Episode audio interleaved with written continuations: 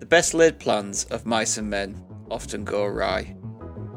Ladies and gentlemen, and variations thereupon, my name is Stig, and this is Modern Escapism.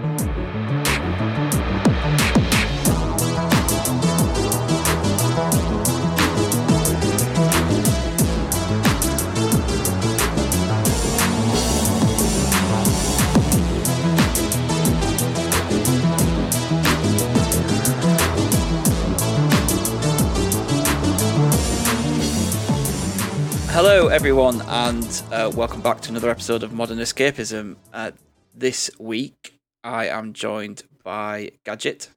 Hello. And Biggie. Good evening.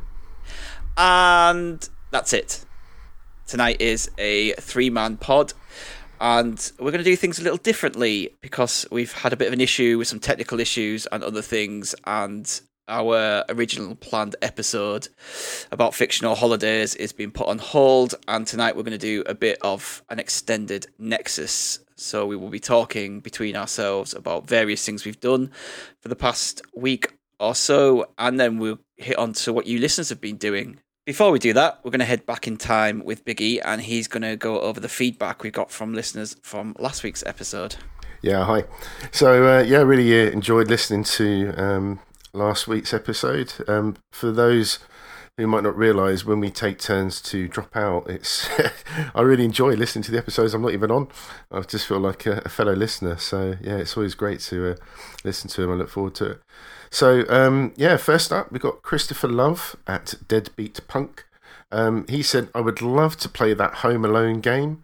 Packing light bulbs full of gunpowder and ball bearings, rubbing lard on the stairs, and of course the classic battery acid in a Coke can trick. can, I, yeah. can, can we send someone to check on Deadbeat Punk? Like, is is he okay? Do we need to call the police?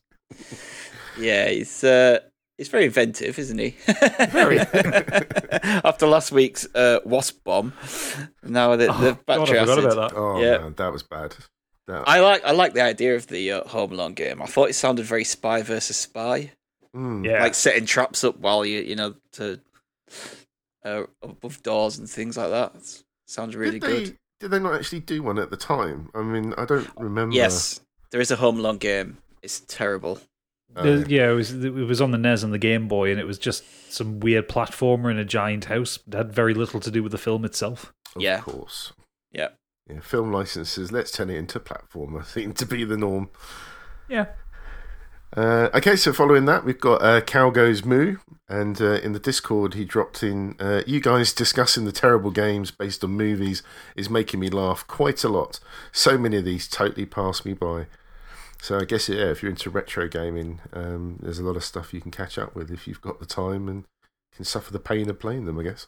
Yeah, there's a whole world of nightmares to experience. Well, it's just like that Home Alone one, isn't it? Like we just said then. How many how many games did they just release that had nothing to do with the actual film? It was just, this is a popular film, we'll make a game about it, but it won't have anything to do with the film. It's, yeah. Did you be... ever play um, Cobra?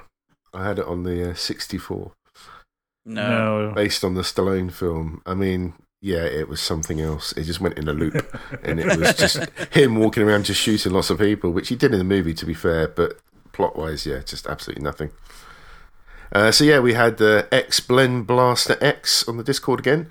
Uh, says, following on um, from Jeebus discussing Lolita, Ben brought up the film uh, in our Discord, and he says, the Kubrick Lolita film is really interesting. I've not read the book, but I'm a big, big Kubrick fan. Yeah, great director. It's been a while since I've seen the film, but I'm sure that Lolita is portrayed as a sixteen-year-old.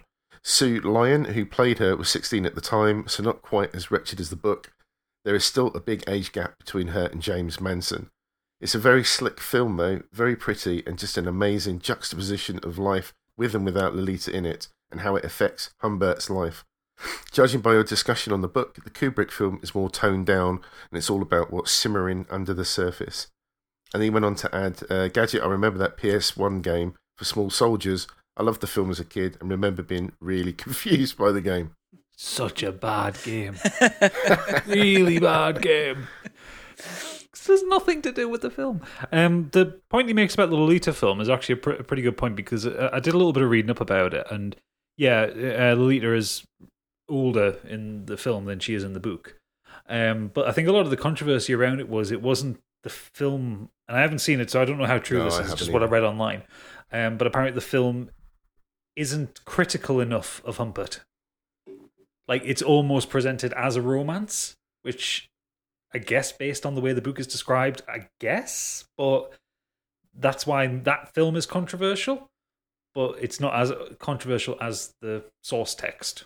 I think that was, by all accounts, awful. The point that you were making, wasn't it, when you originally yeah. asked in the, on the pod was, you know, do you sympathise with the character? Because that's kind of the last thing you want to really do. Exactly, and yeah. if the film goes down that route, then yeah, that's not quite getting the point, is it, I guess? No. Uh, so yeah, following on from that, um, we got John Lister.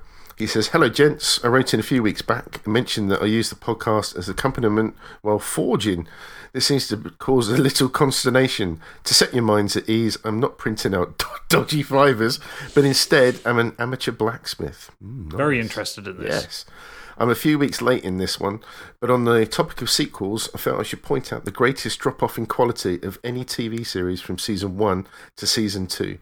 Prison Break had a brilliant first season that felt packed with clever ideas, fleshed out characters and plot twists. It was clearly a labour of love. Season two was a muddled mess. It felt like the writers were asked to hand in a script for another batch of episodes and were shocked they got that far. Yeah. I totally, totally agree with that. Yeah, it's one of those ones where I saw that and I was just like, yeah, how did I miss P- Prison Break? Like, it yeah. just... I, I, I, I adored Prison Break. I mean, to be fair, I don't actually mind the second season so much. Season three, oh my god, it gets so bad. Yeah, uh, when they're totally. when they're in the Mexican, is it Mexican prison or it's, Central it's, American prison somewhere? Mm. Yeah. Um, and then the fourth season, I remember, I remember sitting through the fourth season and thinking, okay, is it ended yet? Is it ended yet? Like, when I'm willing a series to end because I'm so annoyed by it, but the sunk cost fallacy comes out, and like I've said, oh, come on, I know it's the last season, just let me see how it ends, and it ends so badly. Well, the the, the problem with so how mad. It ends is that the last episode was meant to be a full season, but because it got cancelled, they just what the fi- is that the final break one, was it? Yeah, like that was meant to be a season, or at least like a smaller season. They were meant to do that within a season, but then they couldn't. But then they brought it back a few years ago, didn't they? For That's like right, a one-off yeah, season, which I, which I, I never it. bothered watching. But mm.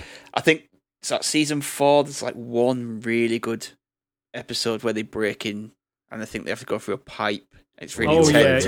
Yeah, yeah. Yes, I and remember I think, that one. Yeah. yeah, I think that's probably like the only thing I can remember that's any good from that series. But yeah, unfortunately, uh, something that was amazing to start with just kind of went downhill was, rapidly. So how did it go? Because Prison Break was, they obviously had to get out of the prison. That's where all the drama was. And then yeah. they made it in the first season. Is that right? It didn't go yeah, into... The, yeah, yeah. They, they get out of the, in the first season. Like, there's, the last episode is them basically out and on the run. Um, the second season is basically it's them trying to stay on the run. Yeah. And they're being chased. So it becomes it becomes less about Prison Break, more yeah. about The Fugitive. And that's, I, I still yeah. did quite like it because it was quite tense and it kind of yeah, moved, had its it moved along. But then they had clip. to break into a prison to get one of them back out. No, is that right? No, oh, no, oh no, you're, you're, you're missing out. The third season, they get arrested um, in Central America somewhere. Life me, I can't remember which country. Um, and get put into a really gnarly prison that they have to then get out of again. Uh, but in half the time, because it was when the writer's strike happened, so they only got thirteen episodes out of it as opposed to twenty-four. So they had yeah. to do it in double quick time. And then the fourth season, it's all the conspiracy tying around itself, and the F B I's involved, and the C I A's involved. Yeah, and they have to that's steal why I don't remember it. I think it was just such a mess, like you said. And then Michael Schofield's mum comes back into it, and she's pulling all the strings. And then his girlfriend gets arrested, and that's what the final break is. They have to break her out of prison. So they have to break in, get her, get out. And it, it, it's so unsatisfying. Like, it's yeah. everybody double crosses everybody at some point, and everyone plays a really bad part. And the the best part of season four is the bit that made me laugh the most. And I realise I'm going on about this, but I just need to get this point out. The makeup to put on Wentworth Miller for the tattoo. They got so sick of putting that onto him every time that there is a scene in like the second episode of the fourth season where he undergoes nineteen hours of laser treatment in one sitting to get rid of all the tattoos. so they can have topless scenes or like scenes in a t-shirt. Yeah, because yeah, he kept or, wearing long sleeve tops, didn't he? Like all yeah. the time. Yeah. But if anybody's had a tattoo lasered off, you know you don't get perfect skin after that. Mm. There is scarring. It just looks but even worse. It also yeah. takes about five or six attempts. Months. Yeah. it's, it's so bad. I was like, he's like, no, no, I'm, I'm going to do this in one sitting. Like, dude, your entire body is covered in I'm tattoos, sorry, like now I want to watch it. I want to go back and watch it now. Watch it for the same reason that you would watch The Room, to laugh at it. Yeah. It's a two-drink minimum, though. uh, yeah, so yeah, brilliant. Thanks for reminding us about that. Um, he also said on the uh, previous week's topic, I have two pieces of media that really scared me as a child and stuck with me. The first was seeing Alien at my childminders when I was about seven or eight. So yeah, that was kind of the same kind of age I think I saw it. Obviously too young to be watching the film and only got as far as the iconic face hugger scene. Watching that ghastly spider monster burst out of the egg and latch onto John Hurt left me with nightmares for weeks. Yep. The second thing that scared me is a common to a lot of people my age, It. Which, yeah, I think uh, that was me. Yep. Clearly covered on that. That demonic clown utterly horrified me. And the worst bit is that I never saw the movie. I was scared from just seeing the trailer on T V. Something about Tim Curry popping out of the shower in the trailer just worked its way into my young brain. He's Thanks awful. For the excellent podcast. Keep up the great work, Jack. Yeah, Pennywise, Tim Curry's just... ugh. I, absolutely did me in as a kid. Have you guys seen the uh, the, the, the recent one? That's really good. Yes, I really enjoyed yeah. it. I liked the first part. I didn't particularly like the second part. Mm, yeah, agreed. It's not as good. But yeah, yeah. I, I do like Pennywise's character. Really well done. I just generally don't do horror films, so it's just like, it had held no interest for me. Yeah, too much C G I really in the second part that just kind of yeah. made it more laughable at times than funny. Yeah, definitely. There's bits where, like the, the mini-series just did better, and I think if you've been out You know, being outdone by the miniseries for those parts, then there's something wrong there. I'm not. I've not even read the book. Have you guys read the book? Is there anything? That... Oh, it's massive. It it's is, like isn't it? Yeah, it's six hundred pages or something like that. Fair old wedge. My wife was going to try and read it before the uh, remakes came out. Um, she never, she never got through it. So uh, that's it. Great. Well, thank you everyone who wrote in. Uh, for uh, last week's episode and any other feedback you've had. Uh, like I said, uh, this week's episode we had to kind of put on hiatus, and we are going to do, really what we're going to do is just an extended Nexus. So we're going to go around in a circle, we're going to talk about a few things that we've done and enjoyed. So uh, we're going to start with Gadget. Uh, Gadget, what have you done this week? Okay, so um, yeah, first of the, of the of the things I'm bringing to the table, and I'm I'm, I'm sorry to shock you fellows, I've been listening to another podcast. Oh my God. I know. It's okay. I've listened to many. I know, but you know, Oodles does assert that we are the only podcast in the world and just feel, feel like a bit of a traitor. Uh, no, uh, I've been listening to a podcast uh, called Dungeon Dads, um, which is a D and D podcast. Now, I love D and D. I've never played it, but I love it. Um, I, for the longest time, was a big fan of Critical Role. Um, which is the one done by all the Hollywood voice actors, um, which is very slickly produced, very well put together, and very well written. Uh, but I discovered Dungeon Dads kind of uh, maybe at the start of lockdown, the first lockdown. Um, and it they're a group of four guys who are dads, um, and this, the story that they're weaving in this podcast is actually really, really good and really fun. And it's the, it's full of dad jokes and nineteen eighties and nineteen nineties references, and it's just really, really enjoyable. And it, it's um, I've binged through their entire last year's worth of content over the past six months or so. Uh, I support them on Patreon. I just really enjoy them. And I, I enjoy them so much that I actually interact with them on Facebook. They have a Facebook group, and I try and talk to them whenever I can. They are just really, really nice guys, and their the story they are writing is really, really fun. And it's a hard one to describe because D and D is such a weird concept to describe to someone.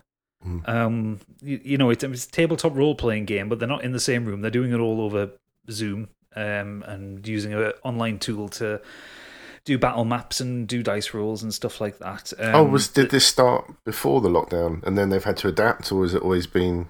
No, they've they've always they've always done it from different parts of America. Um, two of them live in New York. One of them lives in oh, Texas, okay. I think. I don't I don't know where the other one lives. Um, but they've always done it online. Um, and in fact, there is an ep- episode. I think it's like their twelfth episode or something. They actually, which was just before lockdown, they all got in the same room for the first time. They've all been friends oh, for years, nice. But all all four have never been in the same room at the same time. And it's actually a really really fun episode. Mm. Um, What I like most about it is that the characters that the the the three who are playing characters are playing. That might have been the worst sentence I've ever I've ever spoken. you can edit. Player, you can edit that out. What I like most about it is the three player characters are very engaging to listen to. They have there is this wonderful balance between humor and drama in it. Um, for instance, one of the characters is a, a who's played by a fellow called Sam. Um, the character is called Abel, and he is a cleric for a certain god within this world that the D M has written. Um, and you know, when you think of Dungeons and Dragons, you think of it's you know it's it's classic medieval fantasy, so you would expect most people to try and do some kind of a British accent. Nope, he's Texan. He's a Texan. Cleric. Cleric. Nice. Yeah. And he he has a gruff voice. He talks a bit like that. He comes up with some of the best lines because the character and the guy playing him are piss takers and they enjoy the humour of it.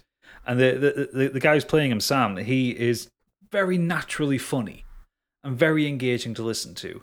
Um, one of the other one of the other characters is called Jonas, um, who is this uh, very highly intelligent wizard character who comes from kind of a high-born background and is permanently unlucky. Everything he does is wrong. All he's looking for is spell books, and he never seems to find them, and everything just seems to fuck him up. And the guy who's playing him, John, every fucking dice roll goes against him. And he'll try and... Ca- he'll, he'll think, I've got this brilliant idea, I'm going to do this, it's going to be brilliant. And he rolls the dice, he's like, fuck, it's a one. And everything falls over for him. Um... And then the, the, the last character that you get is uh, Filnia, who is a half-elf. And he's really enigmatic and hard to describe. The character's background is like a, like a diplomat's assistant. Like, he's not a highborn or anything like that. He is just a normal guy who works in a kitchen in an embassy. But then there, he has this, um, this this magical item which kind of conveys like a parasitic relationship to him. Like, it's an enchanted item that has a... personality, which the D M, Tom, has to voice. Um, and so you get this character who has all, all this kind of simple background, but then has all this drama swirling around him. Um, like questions over his personality and questions over his motives and who he is. It's really, really engaging to listen to. And I really advise people to go and listen to it, especially if you've got some vague interest in Dungeons and Dragons. Like, I've stopped listening to Critical Role because I enjoy this so much and I'm so invested in their storyline.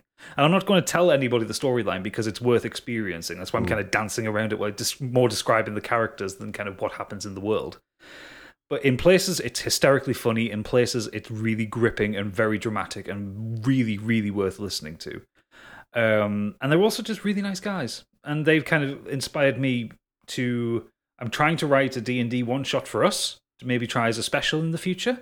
Um, and it's just because I keep listening to them and listen to how they do uh, their storylines and how they play the game is kind of why I want to D M something for us. So mm. they've been the kind of a big inspiration for me, and it's it's given it's getting my creative juices going. I'm very excited. Yeah, I mean, the, I don't know about you, Stig, but the the D and D for me, just that era just went right past me. I think I was playing games, and I remember doing the old Stephen Jackson books. But I didn't know anyone out of my mates that actually played D and D back in the day, so I just never played it. Never. No, I, had, I don't understand any of it, to be honest. I think uh, I think D and D, I mean, especially when it came out, was a very much more an American thing than it was over here. I'm sure mm. there were people over here who played it in the seventies when it first came out, but like, yeah, we, we got the fighting fantasy books and we got like the board games like Hero Quest and stuff like that. I remember in the magazines and stuff, there used to be like a Judge Dredd one, and there'd be like a an. I don't know, like an alien version or, or something like that. They're these yeah. really cool D and D and Marvel superheroes. I think I don't remember a Marvel having a big one, but again, just never saw it. Never knew anyone played it. Yeah, well, I've got. Uh, I bought the um, the Essentials kit, the D and D Essentials kit in the summer, And I keep reading it, I keep looking at it. Um, if you ever hear like something dropping on my desk in the podcast, I've, I'm playing with, I tend to fiddle with the D twenty that came with it, just because it's nice to, it feels nice in the hand. Um, but yeah, I, I really enjoy it. And like I said, I've never played D and D, but I adore it, and I want to do more with it. So I will be doing it at some point. And if I don't do it for us, I'll be finding someone to play with soon, I think. I, and it's weird because we played um, R P Gs and stuff, you know, in yeah. games. It's not too dissimilar, is it?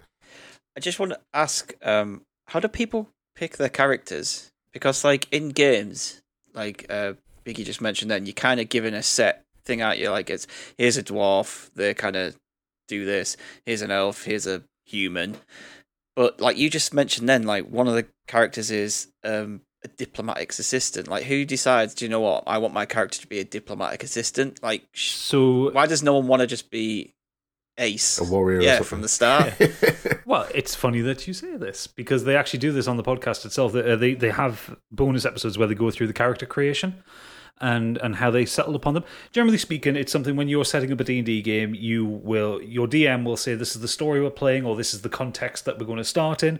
um And then it's up to the D M and the player to work out between them what a character is. So you can come in with an archetype. You can say, oh, I'd like to be a human barbarian, or I'd like to be a half-elf mage, or, you know, anything like that. And then you kind of have to work together to go, okay, so this is how you build the character. There is a set way of rolling. Um, you roll your attributes with, with the dice um, based on the uh, Dungeons and Dragons rule set that you're playing to. And then after that, it's up to the player and to appoint the D M, but mostly the player, to then work on the backstory. Because the other part of D and D that I think some people miss is that you have to play act. You know, you, it's all improvisation. So you have to create a character for yourself, as well as work with the D M. You have to uh, create a character for yourself. You have to, if you're going to put on a voice, you have to pick a voice that you can maintain. You you could roll a character depending on what the what the rules come out. You could want a barbarian, but you might roll a really low strength. So you go, okay, well, he wants to be a barbarian, but he's a bit shit at it. You know, you, you can do that. That's totally within the rules, because that's what role playing is, and that's what I like about it, because anything can anything can come from that. So you could have a really low strength roll on your barbarian. You get, the D M would say, do you want to change to a rogue because you've got higher dex? You go, no, no, no, I'll stay as a barbarian, and we'll see where it goes. And then you get to a point where, you know, so many sessions down the line, you've leveled up and you go, hey, I can finally pick up a sword, you know, yeah. And you can be a barbarian. So it's like, it's it's back and forth between the D M and the player and how you create okay. a character and where all that comes from. So what's the time scale? Like, and I understand these games can go on for some serious time, right? So the, the podcast I'm listening to, their game has been going for a year now. Um, I know people who, I, I know a guy um, in Germany who D Ms games, and he's got one that's been running for four years. So they go as long as you want them to. I mean, what I'm planning to put together for, if, for us to potentially do will be something that works out in one four-hour session. Like, I don't want to do like a multi-year game. But yeah, the yeah the idea is um, it can go on as long as you want, basically, as long as the D M can keep writing stories and as long as there's stories to tell in that world. You do realise you're going to be holding our hand for those of us that have never played it before. Trust me, we, I will be titling the story "The Blind Leading the Blind" because I've never D M'd any either. So, uh, but yeah, go listen to Dungeon Dads. I really enjoy them. Cool, great. Um, so, what's your uh, first thing to bring to the table, Biggie? I've actually got two. But I'll only very quickly mention one of them because uh, I'm embarrassed to say that I can't believe I never saw this movie before. I watched What We Do in the Shadows. Yay! Wow. Such a good uh, film. Yeah, the only point I put down in my notes is genius. I don't know what else to say, really. Just, yeah, really enjoyed it. So good. And um, my only problem is, uh, some I, not that it really matters, but um, I'm half deaf. Um, so I sometimes prefer to put subtitles on movies, and um, they've obviously got quite strong Kiwi accents, so um, I did probably miss the odd joke here or there, so I couldn't quite catch it. Yeah. And I watched it on uh, Amazon Prime, and it's got no subtitles for some really weird, oh. weird oh, reason. That's weird. Not even yeah, like clo- but, uh, not even like closed captioning. Nope. Wow. Yeah, which did surprise me, but uh, yeah, loved it thoroughly. Just yeah. Yeah, I good do choice. Love that. So thank you for that. You should... So I watched the uh, series at some point. Yeah, definitely check out the T V T V show. But uh, yeah, I just wanted to quickly talk about um, something that some of the people in the Discord know what I've been up to. I uh, managed to get G T A three running on my P S Vita, Mm. Now, uh, to cut a long story short, I've basically, when I got my Vita, loved playing it, used it for travel uh, when I was working on the cruise ships and uh, going abroad. It was quite nice to uh, play on. Um, I did have a U S and a U K account, and oh my god, the way that Sony set that up so that you had to switch between your accounts is just, oh, you have to have separate memory cards, you have to format your device every time you want to swap it round. It was just a joke. So I got very frustrated with the way Sony set this up, and then I discovered there was a modding community online, looked into it and realised that you could um, hack your Vita. So this is what I did. Um, I also managed to get hold of a cheap P S T V before they skyrocketed in price, and I've hacked that as well. So I basically used my P S T V as my main go-to device uh, for my retro gaming and stuff, and my Vita's there as a backup. But yeah, um, somebody recently, I mean, the fact that the Vita's not supported by Sony anymore, they stopped making them. Sony dropped support for this a long time ago, basically. But this community is still going strong, and there are people that actually invest their personal time to just come up with different software, um, different little, um, oh, what's what I'm looking for? life-changing apps for this uh, little device. And yeah, somebody suddenly decided they wanted to port G T A three, the P C version, onto the Vita. Um, they've done a great job. Uh, it's all done, you know, as legit as modding can be. So they've just basically said to people, if you want to do this, you need to have a legit copy of uh, G T A three. So I had a look on Steam. Um, it was going for four ninety-nine there. Managed to find another website that was selling it for cheaper. So I got the key for about one pound sixty-nine. Um, installed it into Steam and then got the assets from that, transferred that to my Vita, used a couple of bits of software that they all provided in the little guide. And it also, um, they took the assets from the Xbox version, and they took the H D R um, car skins, and you can put that on as well, just to spruce up the graphics a little bit. All right. And uh, it runs anything between, let's say, twenty-five to thirty frames per second currently in the first version of the firmware that they set out. Um, or software, sorry, not firmware. But yeah, it's great. It's just nice having a really decent looking version of it running around my Vita. I've really enjoyed it. I'm so impressed that these people put their time aside uh, to keep this community going. Um, and a particular mention to The Flow, who um, he's basically had a battle with Sony for probably the last, um, I don't know, let's say two or three years, maybe longer. Every time Sony released a new firmware, he managed to hack it as soon as possible so that people could still do this. Naughty boy. Um, so, and he now, um, he actually found a way to um, jailbreak the P S four. And then Sony, um, I don't know if you guys ever saw this, Sony sent out a request to people that do this kind of stuff, that if you legit um, explain how you do these things um, and show them how they did it, then uh, they will pay you to stop doing it, like like a one-off payment. And he did it. He took them on offer. I think he got paid something ridiculous. I, I could be wrong here. Something like ten grand by Sony. Nice. They weren't, um, wait, they weren't like, just, your, your prize is in this room, and then they walked in and someone just put a hood over his head, and that was it. He's gone. Never, never to be seen never again. Seen again. Yeah. You're for my free but, boat. Yeah. But yeah, yeah, it was... Um, Yeah, really simple. And the weird thing is, it's things like the game wouldn't run properly with sound because the WAV files, uh, the audio WAV files, needed to be compressed. So somebody wrote a program that did that for you, and it changed it into M P three. So you do that, and you tinker around with it, and then off you go. And uh, yeah, it was up and running. So really impressed. Played it for a little while, and guess what? They're now working on Vice City one. Excellent. So it's Sony just giving up on the Vita now, then? Like oh, a long time. Like, ago. No, but I mean, I know they've given up on updating it and putting games out, but in terms of this kind of stuff, are they just like, we, we're focusing on the P S four, the yeah, P S five, like this th- is not even, they're not even that bothered or... If I'm right, the P S three and the Vita have now disappeared from the store, so unless you're in a, an app browser or something, is the only way to download your games. There's something that's a bit funny about how they've done that. They dropped it from... Um, all the stores. Uh, the last firmware update came out maybe a year or so ago. Um, but yeah, I mean, I think we've discussed it before. The memory card issue, um, I think Sony did their own way to uh, to kill that machine off by yeah. releasing over-expensive memory cards. It's ridiculous how much they went for. They, they, they really did the Vita dirty. I had one, and I thought it was a cracking piece of kit. Well, you see, now that you've hacked it, um, you can use your own S D memory card. So I've got like a two hundred sixty megabyte one in mine. It's got um, a gigabyte, sorry, not megabyte, gigabyte. Uh, so yeah, it's got all my um, my S N E S ROMs on it. It's got all my um, P S P games on there. It's got it's basically an emulator. It's brilliant. Um, using RetroArch. I don't know if anyone's ever heard of that. Yep. It's a great Apple tool that's used for emulation.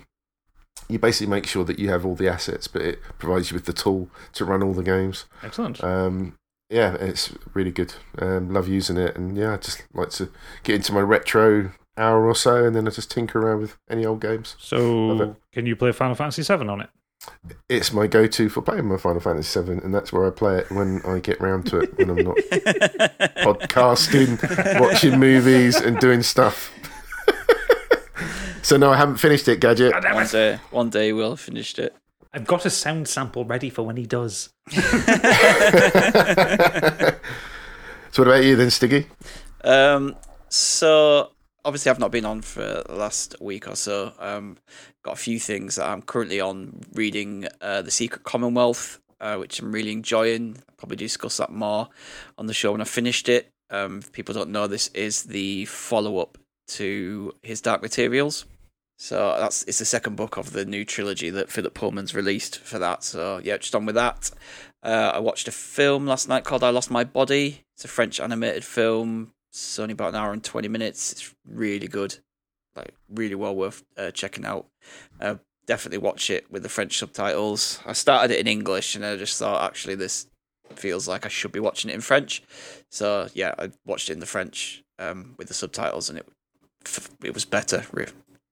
Yeah. And yeah, and I mentioned it the other week. I was playing Thomas Was Alone, and I finished that this last week as well. So really enjoyed that. Excellent music, that, and surprisingly quite emotional for what the game is when you finish it. Isn't it a game with just squares? Squares, squares and rectangles, yeah. But just has this really lovely narrative arc, and like you feel like you grow to know these little squares. So but the, it's it's the music the music just gets you, like it's so good. I've been listening to it on Spotify. Um well, if the narrative and the music managed to do that with the base basic graphics, then they've obviously done a good job, haven't they? Yeah, I mean it is like so basic, the game, when you look at it, but uh, everything else they've kind of put into it is really done really well.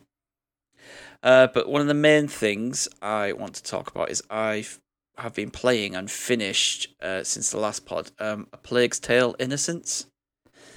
So this is available on Game Pass, and to obviously make sure I get enough out of my Game Pass, I actually started to look at games to play on there, rather than letting it lapse and then going, oh, I've not played anything in a month. That's my problem. Yeah. So I looked at this one. I've heard good things about it. So this is a horror stealth game. It's set in France in late thirteen forty-eight. You play as a young girl called Amicia Del Derune. Uh, she's like a noble descent, and she has to go on the run when the English turn up. It's set during the Hundred Year War, so the English turn up and start sacking towns and vi- villages, basically just wiping everybody out. Uh, but behind all that is they're trying to get, they've been sent there by um, some high up uh, religious bloke to try and capture her brother, because he's got some kind of thing inside him that he wants. Uh, so she finds herself caught between having to protect her brother while the Inquisition are killing everybody, and also while this mysterious black substance begins to emerge out of the forest, and it's making people sick and turning rats into crazy, bloodthirsty creatures. So like a, like a large majority of this game is what, working your way through these hordes of rats, like, and your only defense against them is light. The rats don't like light, that's it. You've got to like use fire and corridors of light to try and work your way through them. It's very stealth and puzzle-based. Um, I'd say it's probably like sixty percent stealth, thirty percent puzzles, and ten percent action. There's very little action in it. Um, but it's re- it's wrapped around a really engaging story. It's like it's the story that really like kept me going with it. It doesn't really rely on set pieces. What action there is in there is basically running away from things.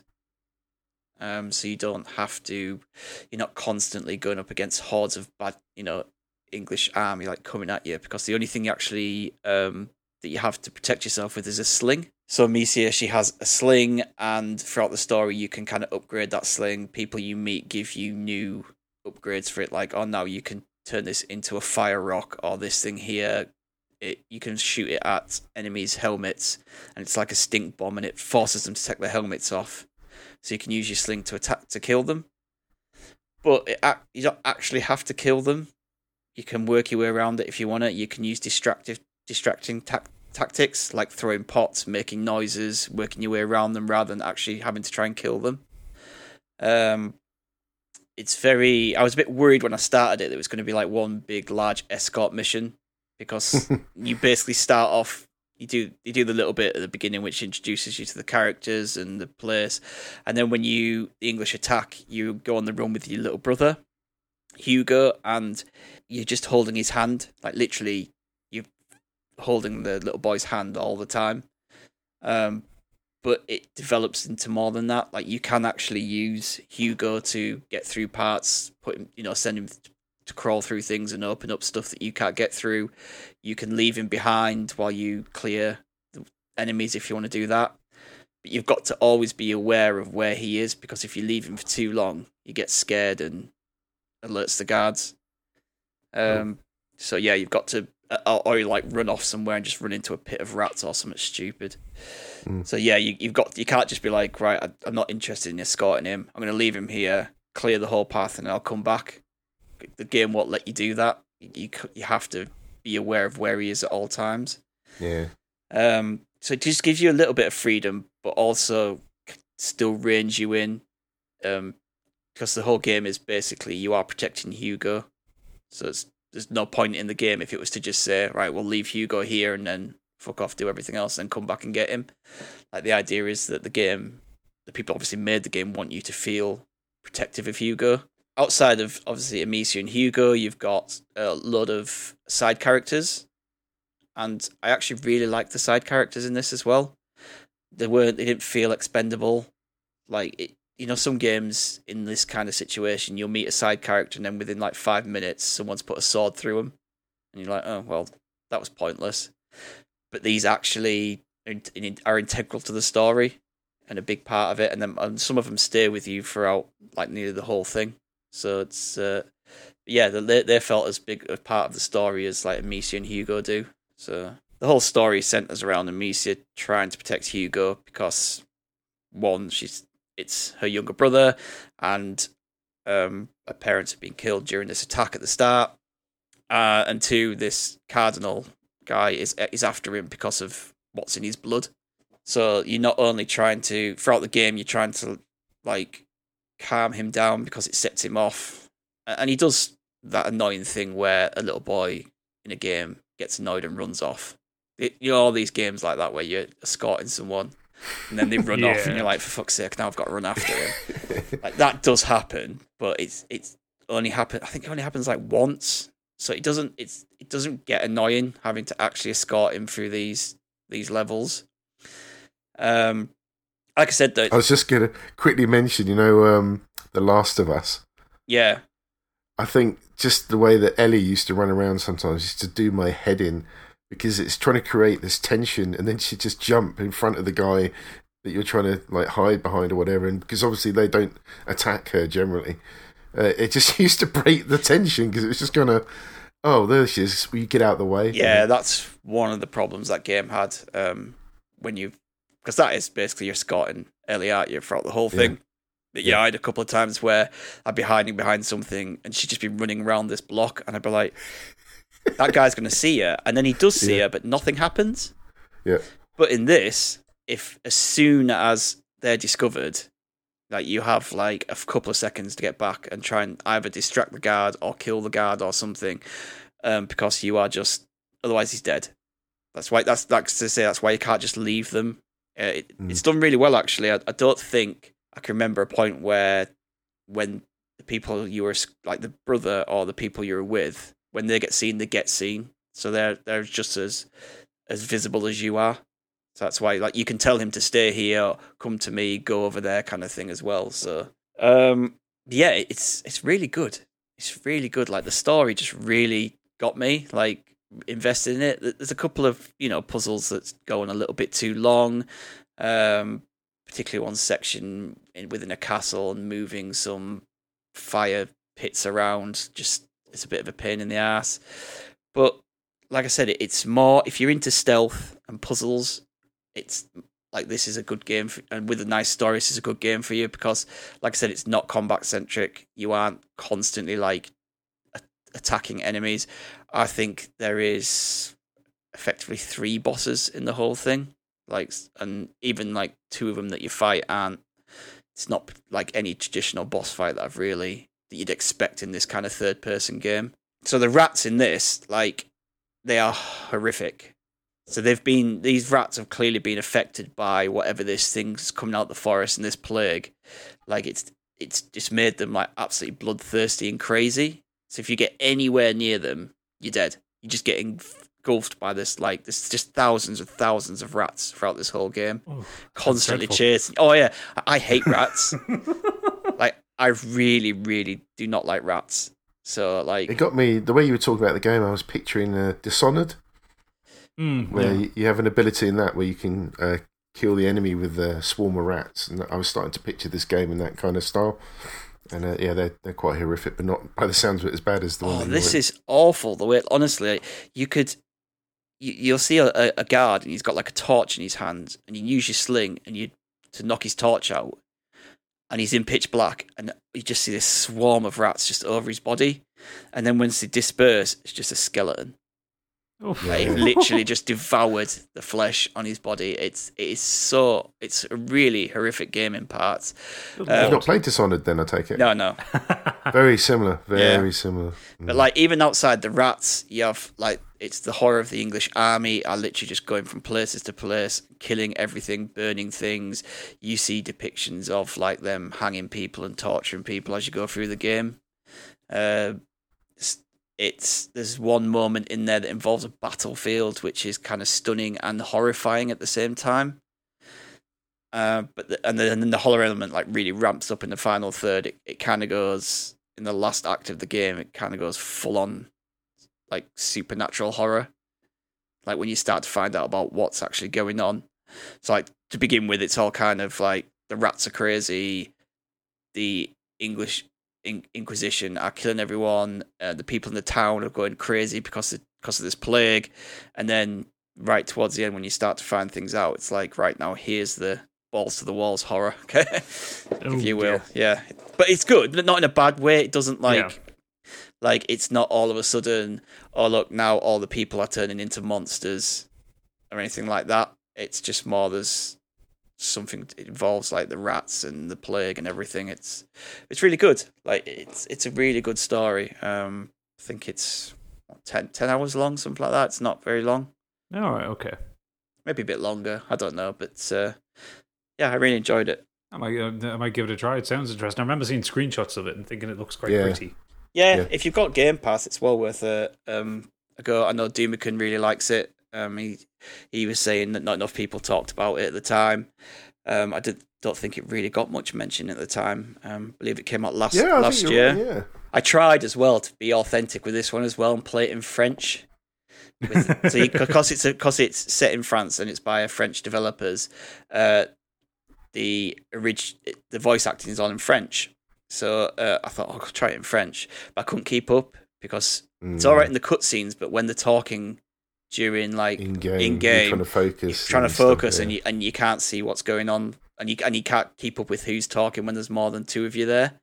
Uh, but what's re- actually really interesting is if you play it in English, it's all the people who did the French voice acting did the English voice acting. So it's all oh, authentic. That's a, yeah, that's, it's, a, that's a nice move. Yeah, it's all authentic, rather than it just being someone putting a French... So they still, they speak English with a French accent, but it's French people doing it, so it's really good. That is how any voiceover should be done. You know, when you watch the news and they try to do like a, a foreign minister speak, and then they do it in English, and they've got some guy from Yorkshire doing the accent. it, it's just ridiculous. That's exactly how voiceover should be done. Yeah, I agree. I, I, I really enjoyed that. So if you've got Game Pass, I highly recommend it. I do have Game Pass, and when my Series X turns up, I'll make sure to download it. So back to you then, Gadget. What else have you? Uh, it's been tickling your fancy. Okay, so going from a game with three bosses and uh, and, and French voice actors to a game with ten thousand bosses and Japanese voice actors, because I'm going to talk about Sekiro. Oh, now. If you've been following us on Twitch, I've been playing Sekiro for the past few weeks. Um, Sekiro Shadows Die Twice. It's the most recent game out from um, the Sublime From Software. Um, you know, Biggie's worst enemies. Uh, the people who made Dark Souls and uh, Demon Souls. Um, and yeah, I've been streaming it. I'm about halfway through the game at this point, so I kind of feel like I'm enough of an authority to speak about how much I'm fucking hating and enjoying every moment of it. um, I enjoyed watching your stream the other night. It was, uh, Isn't that like the general feeling with From Software's game, a love-hate relationship? Yeah, generally, generally speaking, I think it's when it's the first time you're playing. Well, like I had that relationship with Demon Souls, but with Dark Souls, I just loved it from the start because I knew the mechanics and all the way through, including Bloodborne, stuff like that. But Sekiro changes it up from the Dark Souls format. It's vaguely your character moves in a vaguely familiar way if you know how to play Dark Souls, but the combat system is completely different because um, with Dark Souls, you you you know you turtle up behind a shield, you walk up to an enemy, you let them whack at your shield a few times, you go, oh, I can walk behind you and stab, and then he's dead, and that's how it works in that. Doesn't work like that in Sekiro because hang every- on, you've never told me this tactic in Dark Souls, by the way. Fairly self-evident when every enemy turtles up behind a shield. Um, but, Noted. Yeah, with Sekiro, though, it, it flips it on its head because there are two ways to kill enemies. You can either whittle down their health, or because you're a shinobi, um, you can break their posture. And it's something that the game does its best to explain to players, but I don't think it explains very well because when the game first came out, I bounced off it hard. Like I got maybe like two hours into it and just threw it away in a fit of rage. Um, so the so the way the game works is it, it's actually all about parrying and blocking attacks because the more you do that, the more you break the posture or you do posture damage to the enemy. And so every fight is about trading blows back and forth constantly. A little bit like how Bloodborne changed the Dark Souls format to being to forcing you to be aggressive because there were no shields in the game. Um, this one forces you to be defensive in, a, in an offensive way, which boggles the mind. And it's only this time around playing it, since I've been streaming it and I've actually had people watching me, that I've actually realised how to play the game and how I should be playing it. Um, and I'm thoroughly enjoying it. There are times when it is awful. There are times when it delivers the most bullshit at you. There is so much bullshit in that game. For instance, uh, in the stream I did on Saturday night to, um, to when Oodles wasn't able to stream, um, there, there's there's this bit I'm working up my way up Ashina Castle, and you know you've you've got your little grappling hook thing with your fake hand, and you can pull yourself up up the rooftops and think, oh, I'm going to stealth around everything. I'm not going to deal with things. And I get on this one rooftop, and there is this thing walking around. It's not a human. It's like a humanoid monstery thing. Okay, and it throws these boomerang shuriken things at you, which they kind of curl around and really hard to defend. It's fine. Kill him. Think, right, this is what I'm facing now. Because it's a From Software game, you don't expect it to be realistic in any way, shape, or form. So I get to the next rooftop, and there's two of them. I think, okay, this is bullshit, but I've killed one. I know how to deal with these two. And I'm in the middle of fighting them, and in the background, I hear a scream. And from that scream comes down a third one, which has fire on its weapon, and fucks fucks my shit up completely. And I think, where the fuck did he come from? And as I'm coming back up after I died to work it up, he is hanging from a kite off the side of the fucking thing, and he screams down from the sky to fuck my shit up specifically. It was just like, oh my god, this is total bullshit. This is complete and utter absolute bullshit. But the best one I had, and uh, if you go on our Instagram, I put a clip of me dying repeatedly to him. Uh, it was it was one of the bosses I fought. It was called the um, the uh, Ashina uh, Ashina Elite, and you walk into this room at the top of this pagoda, and he's just sitting there meditating, and the health bar comes up and says he's a boss. I'm like, okay, cool. So I walk up to, I walk up to him, holding the defend button, expecting just to parry off a blow. He doesn't do anything, so I attack, and then I die because he swipes at you his sword does a lot of damage to you, and he does two attacks at once. So he like swipes up and swipes back down with his sword, and that takes off your entire health bar. And I'm sat there going, what the fuck just happened? And the whole, the whole, that whole fight, like the, the, the spawn point is right outside his room. Like they know that you are going to die a lot to this guy, because very rarely uh, you... At least they're being nice about that. Yeah, th- there are some bosses where they expect you to die a lot, and the um the it, it's not a bonfire in this game, it's a, a sculptor's icon. They are right by the boss room. Um, and yeah, it took a lot, and it, it's one of it, one of those bosses. The, the benefit of him is when you when you learn the rhythm of his attacks, you do a lot of posture damage when you deflect them. So actually, killing him doesn't take a lot of time. Learning him takes a lot of time. Mm. Like what I've noticed with it as well, compared to Dark Souls, is a, a lot of boss fights in Dark Souls can take a long time to do. They can take upwards of five minutes, depending on how you're approaching it. When I've succeeded in a boss fight in Sekiro, they're done in thirty seconds. They are not long fights, but there are so many of them. You get major bosses, which are like big story-based enemies to deal with. And then there is like three or four mini bosses on the way up to them. Uh, they all have these different fighting styles. They all have very unique weapons. One thing I like, despite the fact that it's a very unrealistic game in terms of like there are weird creatures and monsters and fantasy th- fantasy shit in it, all the fighting styles are real, like samurai and shinobi fighting styles from feudal Japan. Like they use weapons realistically, mm. and I really enjoy that, because the whole thrust of the game is learning the enemy movements, learning how to deal with that particular bullshit, and punishing it. But it's realistic. What's, what's that flashing red thing that comes up on the screen? Is that like a, a kill move or something? Yeah. So yes, I've noticed. yeah. Some some enemies, uh, actually, I think most enemies, to be fair, have a move that is considered. I can't remember what it calls it, but it's like it's like a big damage move, and it's basically an indicator to say, this is going to fuck your shit up. um, but it, it, it generally indicates like a move that you have to do something special to avoid. Either it's like it's like a leg sweep with a um, with a spear, in which case you would jump over it, or it's a huge thrusting attack. And a huge thrusting attack is a move you unlock called the Makiri counter, where you stamp on their weapon into the ground and do a lot of posture damage to them, because you basically knock them off their balance. I was going to say, I assume you can do the same back to them.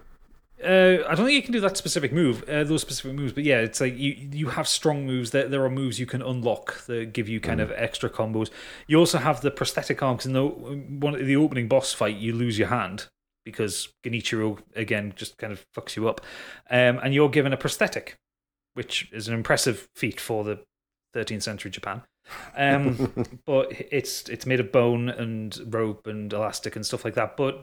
And it, it's what your grappling hook is like, so he can fling it and pull himself up on a tree, but you can also attach weapons to it. So the first boss, whenever you talk talk to someone who's bounced off Sekiro, they'll probably say they bounced off at the um, at the Raging Ogre, which is one of the very first. It's the second mini boss in the game, and that ogre fight is awful because it's on a set of stairs, which is a really hard way to fight in that game anyway. He does so much damage to you, and like. He will grab you and he will hurl you, and it's like usually one hit kills, and it's a real frustration point for a lot of people. And he's got a lot of health, and it takes a lot of time to knock down his, um, uh, knock down his stamina. Uh, the with having the prosthetic, you can actually attach extra weapons to it. So there is a weapon in in the game called the Flame Vent, um, which is basically a giant fucking flamethrower. Again, twelfth century Japan, great, fantastic. Um, uh, which you get, and that en- particular enemy is afraid of fire. So you throw fire at him, he like staggers, and you can get some damage on him. And you, so you get these interchangeable weapons on the prosthetic that allow you to do things like break shields or pull enemies close to you, pull armor off some enemies. Um, so it's a very well-designed combat system. I know a fair bit about Sekiro. I've watched a lot of streams on it. I'm at the halfway point in the story when I beat the boss I'm up against now, uh, which is Genichiro. Um, because you face him three times throughout the game, at the very beginning, in the middle, and at the very end. Um, once I beat him here, then the game starts to get very fantastical, and you start dealing with less human enemies and more weird creations like the Guardian Ape or giant serpents and dragons and shit. It gets very From Software. But I'm really enjoying it, despite how much I hate it. I love it, but I hate it. But I love it, but I hate it. Didn't you? Yeah, uh, yeah, I made you buy it. But that, to be fair, you. that is your silly fault, because you're just like in- increasing that backlog of yours. Oh, I know, but I did enjoy watching it, and I thought yeah. I like a bit of samurai action. Uh, big fan of Tenshu. Um, got the feels from that, and yeah. uh, I've got Neo as well. So I just kind of love that sort of kind of universe. I love I w- it. Really I, enjoyed watching it. I will say, once the combat clicks with you, I do actually find it a bit easier than Dark Souls, especially kind of the general enemy-to-enemy combat. Bosses are a different thing. Bosses take some working out, but like I say, once you yeah, work I'm out sure. how to beat a boss, it takes seconds to finish the fight as opposed to a long minute. Um, and some of the boss fights aren't, because they are so there's so numerous in the game, they're not as grand as Dark Souls. Like, they don't tend to get their own music unless it's a story boss. There is just a generic boss fight music, a bit like Final Fantasy, where you have a generic boss fight music unless it's a huge, big story moment. Um, but yeah, it's, a, it's, it's such a good game, and I, I'm glad I've finally gotten into it, because, like I say, I bounced off it for such a long time. It was like mm. eighteen months between it coming out and me actually starting to understand it. Um, yeah, thoroughly enjoying it, and if you haven't played it, I'd recommend you try it. It's usually cheap on something or other. It's usually on sale. But also with the, with the next-gen consoles coming out, I think you can start playing them at sixty frames a second now. Because I'm playing it on P C, so I'm playing it at sixty. And um, mm. I think it's enha- it is definitely enhanced by having that higher frame rate. Yeah, I mean, it's like me playing Dark Souls. It's frustrating as hell, but I do have this secret enjoyment to it. It's starting to click a bit more now. And yeah. Yeah. Uh, yeah you, you, you, reach, you, you, you reach that point in all FromSoft games. You either bounce off it quite early on, which I did with Sekiro, or you find enough in it to enjoy that it kind of makes you a bit stubborn with it, and you just say, right, I'm going to fucking beat this game. You know, like, you really want to push through it. Mm. You played right. it, uh, Stig? No, the only one I've played is Bloodborne. Ah, you should uh, get it, man. No, He's no, the one that no, bounces off it quick. I don't think I will.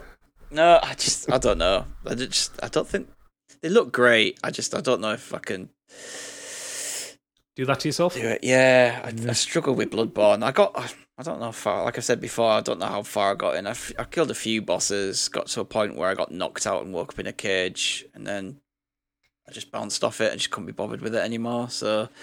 Um, but no, I'm happy that you're enjoying it and not getting frustrated to the point where you're hating it. But um, maybe one day I will do. But there's so many other games out there that I would prefer to play first, that if I ever get onto it, it's way, way, way down the list.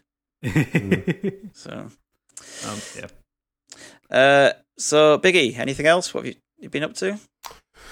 Uh, yeah, because the. Um... Halloween theme um, that we had uh, recently, I ended up watching the movie The Host, oh, um, good. which I briefly referred to. Um, yeah, I really enjoyed that. Um, didn't know much about it, I have to be honest. Um, so I, I took it as for what it was. I had a rough idea that it was going to be um, based around the Zoom call, which I thought was uh, really cool. So for those that don't know anything about it, um, it came out this year. It's directed by Rob Savage. Possibly one of the first movies to actually feature the pandemic as part of uh, the background, because obviously we're in this uh, awful times at the moment. So basically, um, six friends hire a medium to hold a séance, and it's done via Zoom because they're all in lockdown.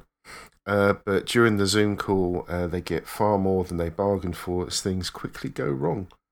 Um, so it stars um, some sort of... Uh, So I think there's a mixture of British, American um, actresses. I could be wrong here, but uh, um, yeah, the the usual tropes apply to this kind of movie. It's kind of stuff that's been done before. You've got obviously the Blair Witch Project, which was like the found footage with cameras, so everything was done from a camera view. But what I love about this is it's the clever use is obviously the pandemic to put them in the situation in the first place. But it's using the current technology that we have in our world these days, which includes Zoom. Um, and there's a couple of other things to do with how we use our phones these days, but I don't want to ruin any surprises for anybody, so I won't go into too much detail about it.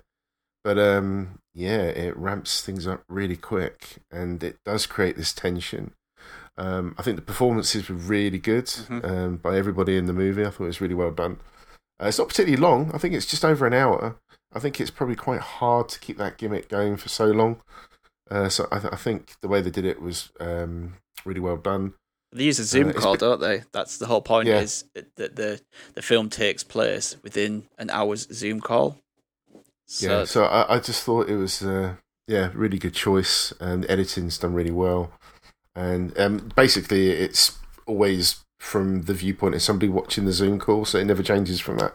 So all the different cameras turn off and on depending on what's happening, and yeah, it's just yeah, really, really good. And I, I, I just sat there and enjoyed the whole thing from uh, beginning to end.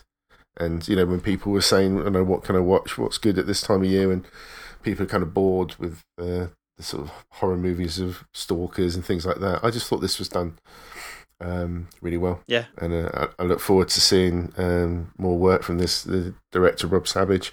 Um, he's got awards for doing short stories and uh, commercials and things. So he's been around for a few years, but uh, I think this is probably one of his biggest hits. And uh, I can't wait to see what he does next.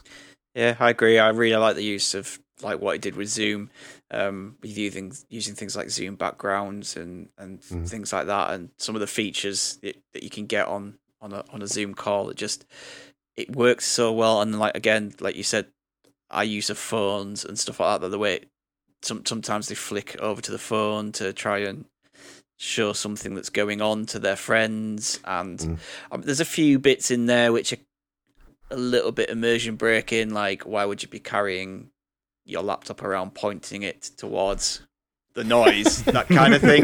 That's yeah. solely for the purpose of the viewer at home, but yeah. it, it's not to yeah. the point where it's like it ruins anything.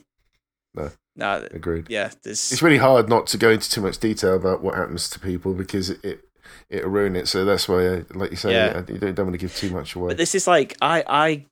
I'm really affected by these types of horrors. Um, I know that they got a bit stupid as they went on, but like say like Paranormal Activity, mm. even though it's there's large parts of it where nothing's happening, mm. it's the fact that it looks real and you are constantly yeah. watching. Your eyes are flickering around the screen, going waiting for yeah. something to move and something to happen.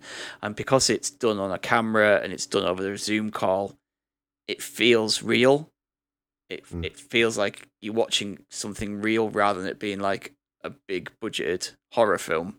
And they they always really do it for me, like those kind of horror films, something that feels like this is something I could be watching that's happening. Just like that's why I think it works really well. But yeah, I really enjoyed it. And again, it's it's an hour long.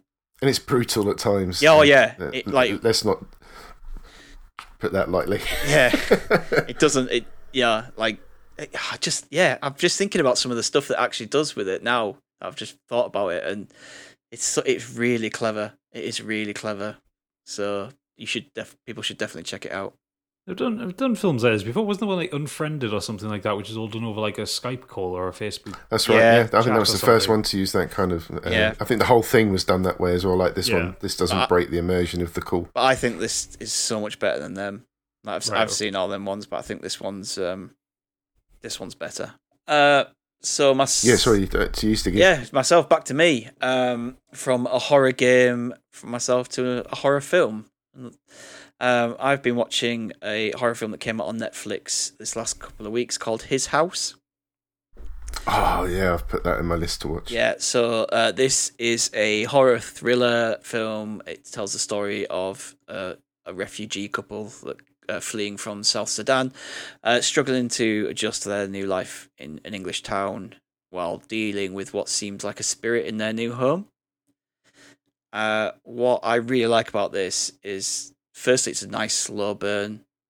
Like, just the, the situation, like, you kind of get a glimpse of the situation of them traveling across the ocean and the setup, and then this out of place, you know, they're putting this into a refugee center and then they're moved into this house, and it just slowly builds up.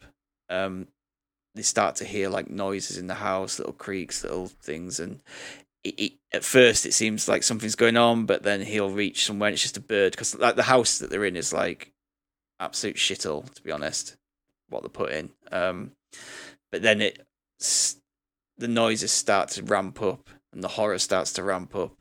It's just, It's a really heartbreaking film because um, it's set in a very real situation. Um, people fleeing war. I've watched the trailer for this. Do you think it sells it the wrong way then, by the way you just mentioned that?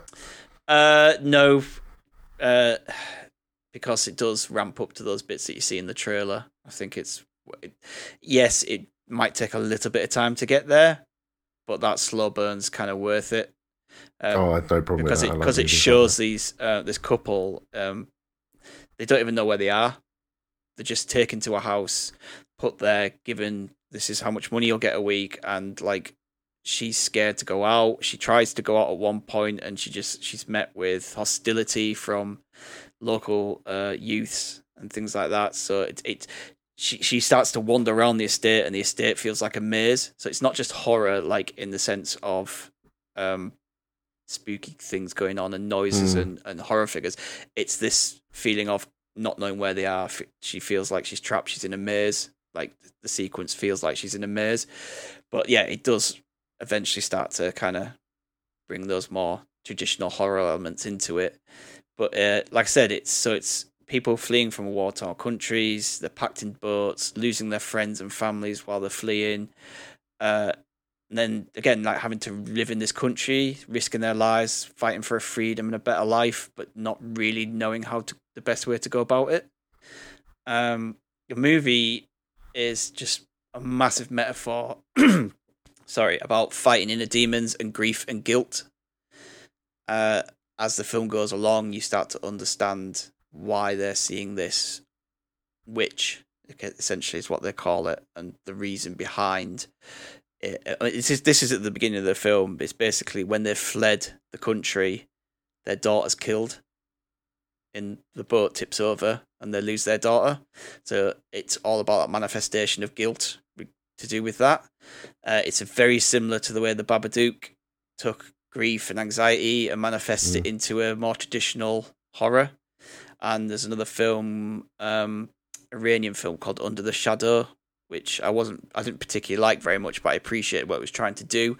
And again, yeah, I'd heard of it that. Uses the fear of the Iran-Iraq war to create traditional horror element elements on top of the actual horror of what's happening to them in real life.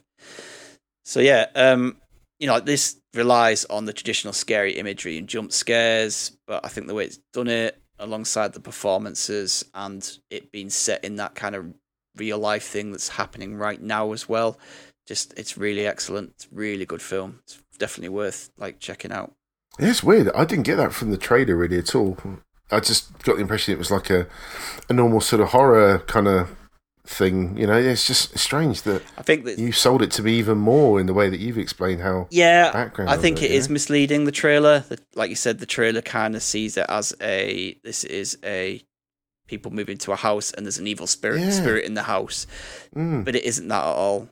There is this evil manifesting itself around this couple, but the reason is it around it is because of what they've gone through, more than it's just oh, no, being a a ghost. Yeah, I know. I'll definitely be watching it, so I added it to my list. Yeah, so it sounds very joyful and uplifting to watch on a Saturday afternoon. uh, no, With it's quite family. hard. It is quite. It is a quite a hard film to to, to watch because um, it's steeped in reality behind all the horror stuff. So right. So hopefully, Gadget, what you're going to talk about, will might. Uh, uplift us a bit more. Well, yes, yes, because because my God, you you, you two enjoy some miserable things. Uh, I'm going to talk about something that's brought me pure joy, pure, pure, absolute, unadulterated joy this week.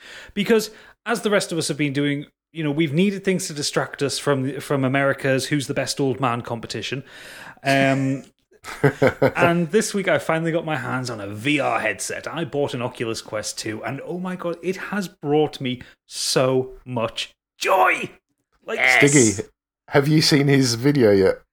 Um, no. You have to watch Giggly Gadget. There he is. Look at the last one. He's, he's so big. He's really fucking big. He killed the girl.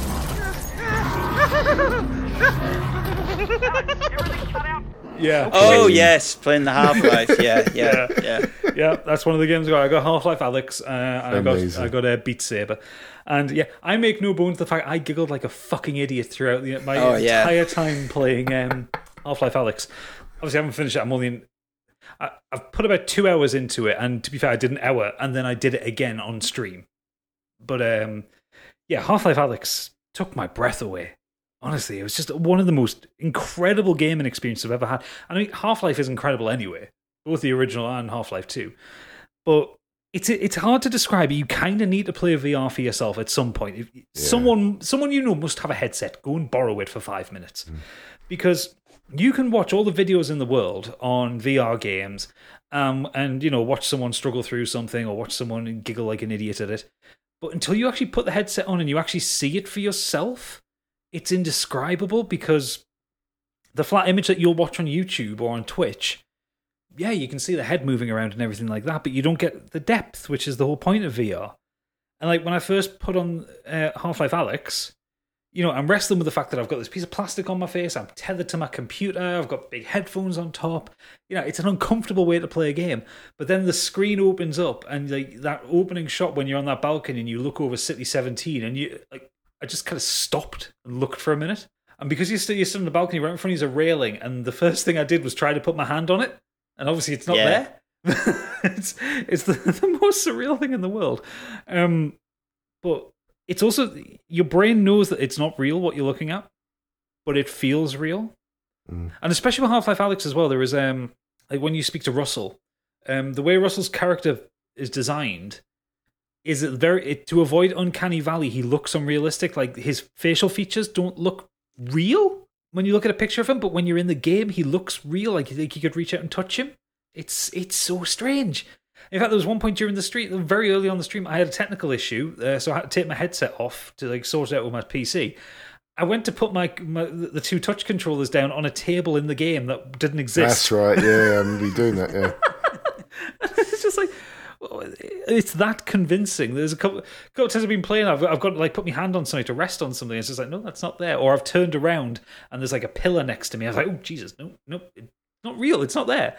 But I think there was a scene where um, I think it's a ship took off over you, and in the video we can just see it taking off, and it just looks like in every other game the ship's taking off and going above you. But for you, you're seeing that, like you say, the depth of vision, so it just looks absolutely massive flying yeah. across over your head, and that's what you can't get across in videos at all. No, like the the, the bit where I got the most giggly was um, uh, you, you're walking through a sequence, and this giant kind of tripod walker thing climbs over a building, and it the foot lands right next to you, and yeah, in person when you're in V R, it it's so massive, like it's an. In, comprehensible sized machine mm. and it's so intimidating. Or there's shortly after that you drop down into a lift and you open the doors and there's a load of combined soldiers out front. Oh, now, that's right, yeah. Yeah. Now when you play Half-Life his hands do that. Yeah, he did, did, I did that as well. Yeah. Well, but when you play Half-Life two, like the combined soldiers, they mean nothing. They're cannon fodder. When you open a door and one puts a gun in your face in V R, you put your hands up because it's shit scary. And then you get the most awful one is when the, is when the guy the guy then walks over and like jabs you in the side with a shock stick to arrest you. And it's like both times I've done that sequence twice. Both times I've curled up inside myself as if I am about to be hit. So when I, I did that bit, um, I, I for listeners out there as well, I got a V R headset this week. My friends lent me one, um, but. My P C doesn't really run Alyx very well, so I'm getting some new RAM to upgrade it. But it, so it was kind of jittery and not kind of putting everything in the right position. So when he went to jab me, he did it right in my face. So I, I didn't get it in the stomach. Like the stick and the thing just went boom right in my eyes like that. And I was just like, ooh, ow. Yeah, but I've, I've had to stop playing it, unfortunately, because uh, my machine, my P C is struggling a little bit. So as soon as I get this new RAM and it and it runs better, I will. Uh, Be heading straight back in there. Yeah, the um the head crab zombies are, are awful. They're genuinely terrible to, to fight against. In fact, there's one point again in the video um where one gets the drop on us. Like I could, I was fighting the other ones. I didn't see where he was, and he stands up, and I'm like shit. And I point put my gun up, and I press the unload button, and the clip falls out the bottom of the gun like some bad comedy action film. And I'm like, I haven't seen that bit. I'll have to yeah. check that out. The, the, yeah, the, there's this like thirty second moment where I'm like, I'm like, the trigger's clicking, and then I look at it, then I tr- click the trigger, like, oh, shit, reload. It's panic. It's killer. Interesting. You didn't use that clip to advertise it. It's I did. Strange. He did. It's, it's on, oh, did you? Yeah, yeah. It's, it's on. It, oh, yeah, it's I haven't on seen Insta- that. I was going to say, I thought you kept clip. That hidden. Um, no, no, um, I, I fully um, own up to own up to my fuck ups in games. Uh, but Be- Beat Saber is the one I'm putting the most time into. Beat Saber is amazing. It's mm-hmm. so much fun. Um, uh, Hard work. Yeah, yeah. Oh, absolutely. I'm using it as an exercise tool. Um, if you haven't encountered V R before, Beat Saber is Guitar Hero with lightsabers. That's the best way to describe it. You're stood in front of it, in front of this track thing. You've got a lightsaber in each hand, and boxes are flying at your face, and you just smash them to the rhythm. Um, I think. Imagine the meeting when they dropped that as the uh, the idea for the game. Yeah. I've got an idea for a game, right? It's Guitar Hero, but with lightsabers. Someone's gone, you've been smoking way too much. No, no I, I think I, I think they are literally sold. Yeah. it's, it's, it's, it's that Rick and Morty moment. You son of a bitch, I'm in. Yeah. um, but uh, yeah, it's just it's a simple concept, but I do think it's actually the perfect game. It's so like good. When you, it's good fun. When really you play good. Through the, so it's got a list of about twenty-five songs that come with it, which are custom made for it. So like, if I wanted to stream it, I could stream it, and we wouldn't get copyrighted. Um, but it has a career mode which goes through and it basically it amps up the difficulty gradually, getting you used to it, to the point I'm, I'm actually stuck in the campaign mode now because it's wanted me to like get huge combos and like ridiculous scores. It's just like, I'm not good enough for the game yet.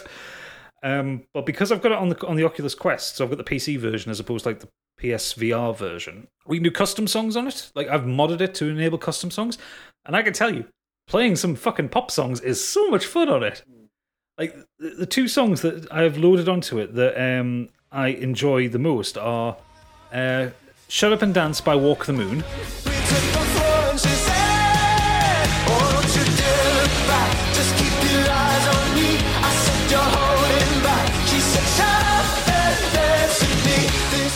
Which was an indie pop banger a few years ago.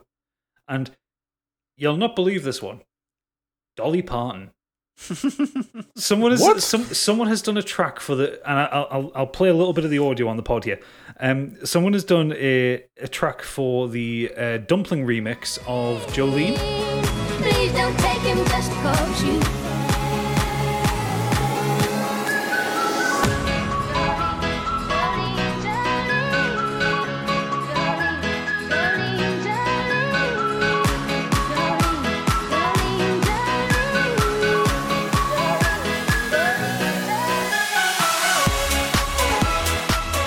Which is basically, it's like a trance remix of Jolene. Oh, I was going to say, I was, I was picturing like or hearing nine to five in my head. Like, it, I'm not quite so, sure how that would work. Yeah, but it's it's an absolute banger and it's so good. But the way, the person who's written the track uh, in Beat Saber has done it in such a fun way that it's a it's a proper workout.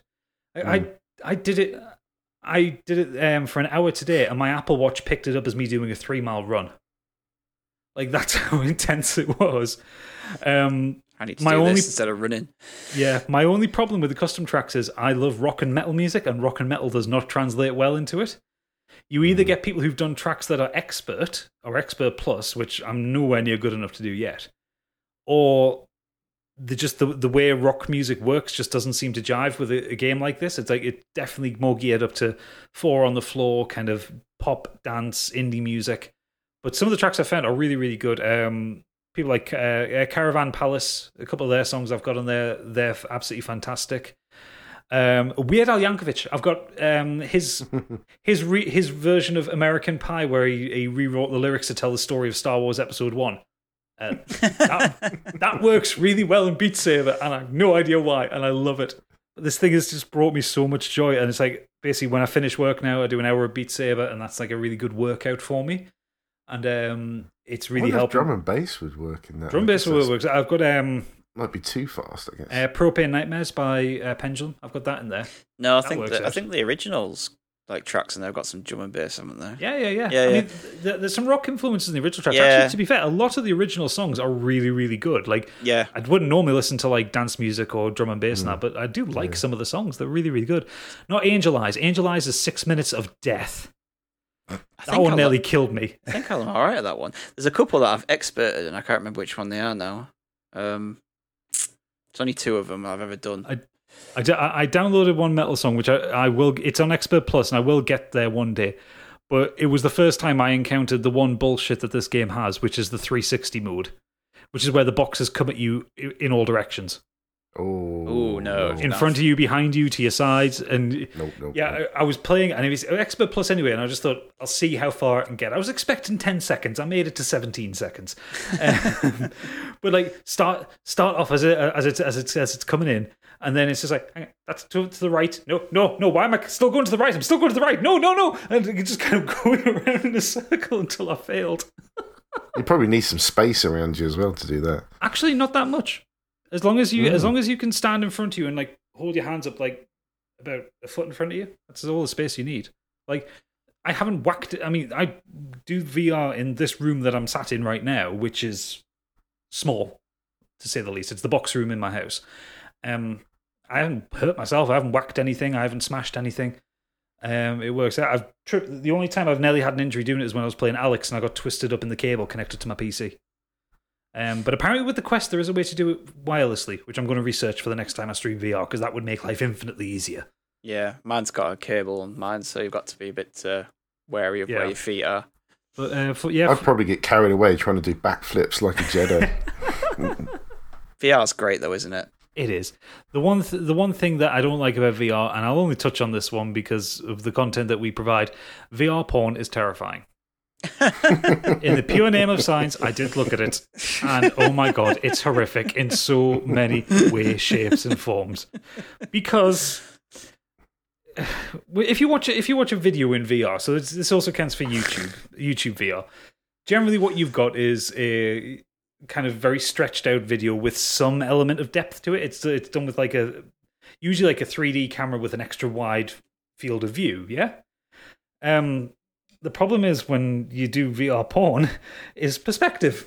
Because when you sat there, and I'm, I'm not going to go into this, but basically the one I watched, the women were about eighteen foot tall and right in your face, like closer you want in your face. Snoo, than if, snoo. Yeah, like closer in your face than if you were actually having sex.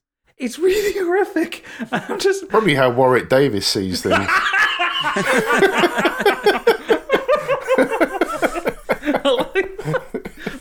It's just, oh my, it's it's it's really weird. And like the, the video, I mean, to be fair, the video I watched was a it was like a trailer for like a horror, uh, like a Halloween porn thing. So because it was a trailer, there's obviously cuts of multiple scenes. So when the video cuts and something else happens, it like jumps right up in front of you, and you're just like, oh, it's like no, oh, no, no, no, none of this is attractive in the slightest. No, no, thank you. And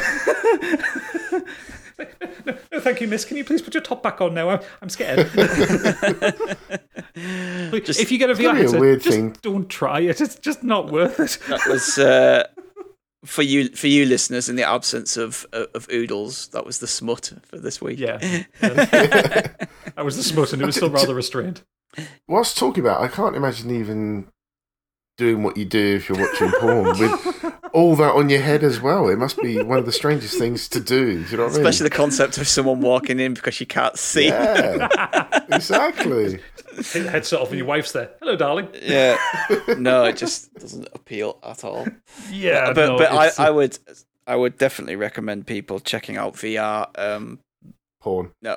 Biggie. Yeah. No, if you yeah. if you can afford a V R headset, uh, it's it. It's like nothing else I've experienced. I remember that first time I put it on the PlayStation One, and you get, mm. you put and you in a, it was, I just went on the demo disc, and you're in a room, yeah, I've, and, I've and you that. Just look over, and there's these balls so they go over your head. Um, we're not on porn again here. Uh, these these orbs shoot across at you and shoot across your head, and and you and you That's follow right, them, yeah. And it's weird because when you're playing a game normally you're on the T V, orbs shoot over your head. Your character has you have to turn around with your stick to look behind you, whereas this you just spin round and it's like it, it's amazing. Like I, I yeah. like the same feeling you got when you went into Half-Life Alyx. I was like that. I was looking over the balcony. I was picking things up. I was trying to throw them at people to, on the street to see if they reacted. And yeah, the Alyx is incredible for the react for the um, interaction, picking pens up, being able to write on the, the window and. Yeah, yeah that stuff was, like yeah, that. There's so it's much so work that's gone into clever. It. It's insane. Yeah, it's um. Well, Alyx is, I think, the first big budget game that's made with V R mm. in mind. It's not the first big budget game with V R, but a lot of times V R is added to a game. Like Resident Evil seven was a big P S V R seller, But the game wasn't designed with V R in mind. It just happened to be a first-person game that they put V R into. Yeah, you use a controller and, for that. You don't use the specific like hand controllers. Like yeah, exactly. And it, you, you, there are some things that it can't account for. Like like with Resident Evil seven, like when you go into an in-game cutscene, there's like a cut, especially if the characters are moving you around. Like if one of the characters grabs you and throws you, that's cut out in the V R version mm. because that would make people throw up. Um, oh, that, that reminds me. The way you were traversing and watching... You play Alyx, that really, to me, looked wrong. The, the way that you had to put your feet. Yeah. Yeah. To me, I, I, I felt that you should be walking, but I think you said, is that still an option, or it, is it? Yeah, it's it's an option. I tried, but I tried both when I first put it on. Um, the thing is, when you're walking smoothly with V R, it does it can make you feel sick, like because your brain's interpreting you're moving, but it knows your body isn't. Um, and it made me feel sick, so the teleporting is definitely the option for me to move. Okay. Um, but if you want to do it smooth, you can, um, or at least you can try it. And if it, if you're not, if it doesn't make you feel sick, then go for it. Um, there was one game I tried called Echo V R, um, which is a it's a zero G sports game in V R. And as soon I went into the trailer, and like literally as soon as it like lets you float forward, I was like, no, I'm going to be sick. It's like that's, that's not happening. Yeah, wow. um, yeah, but uh, it's. I mean, the, the Oculus Quest is like it's only a little bit more expensive than a P S V R. It's completely wireless. I would really recommend one.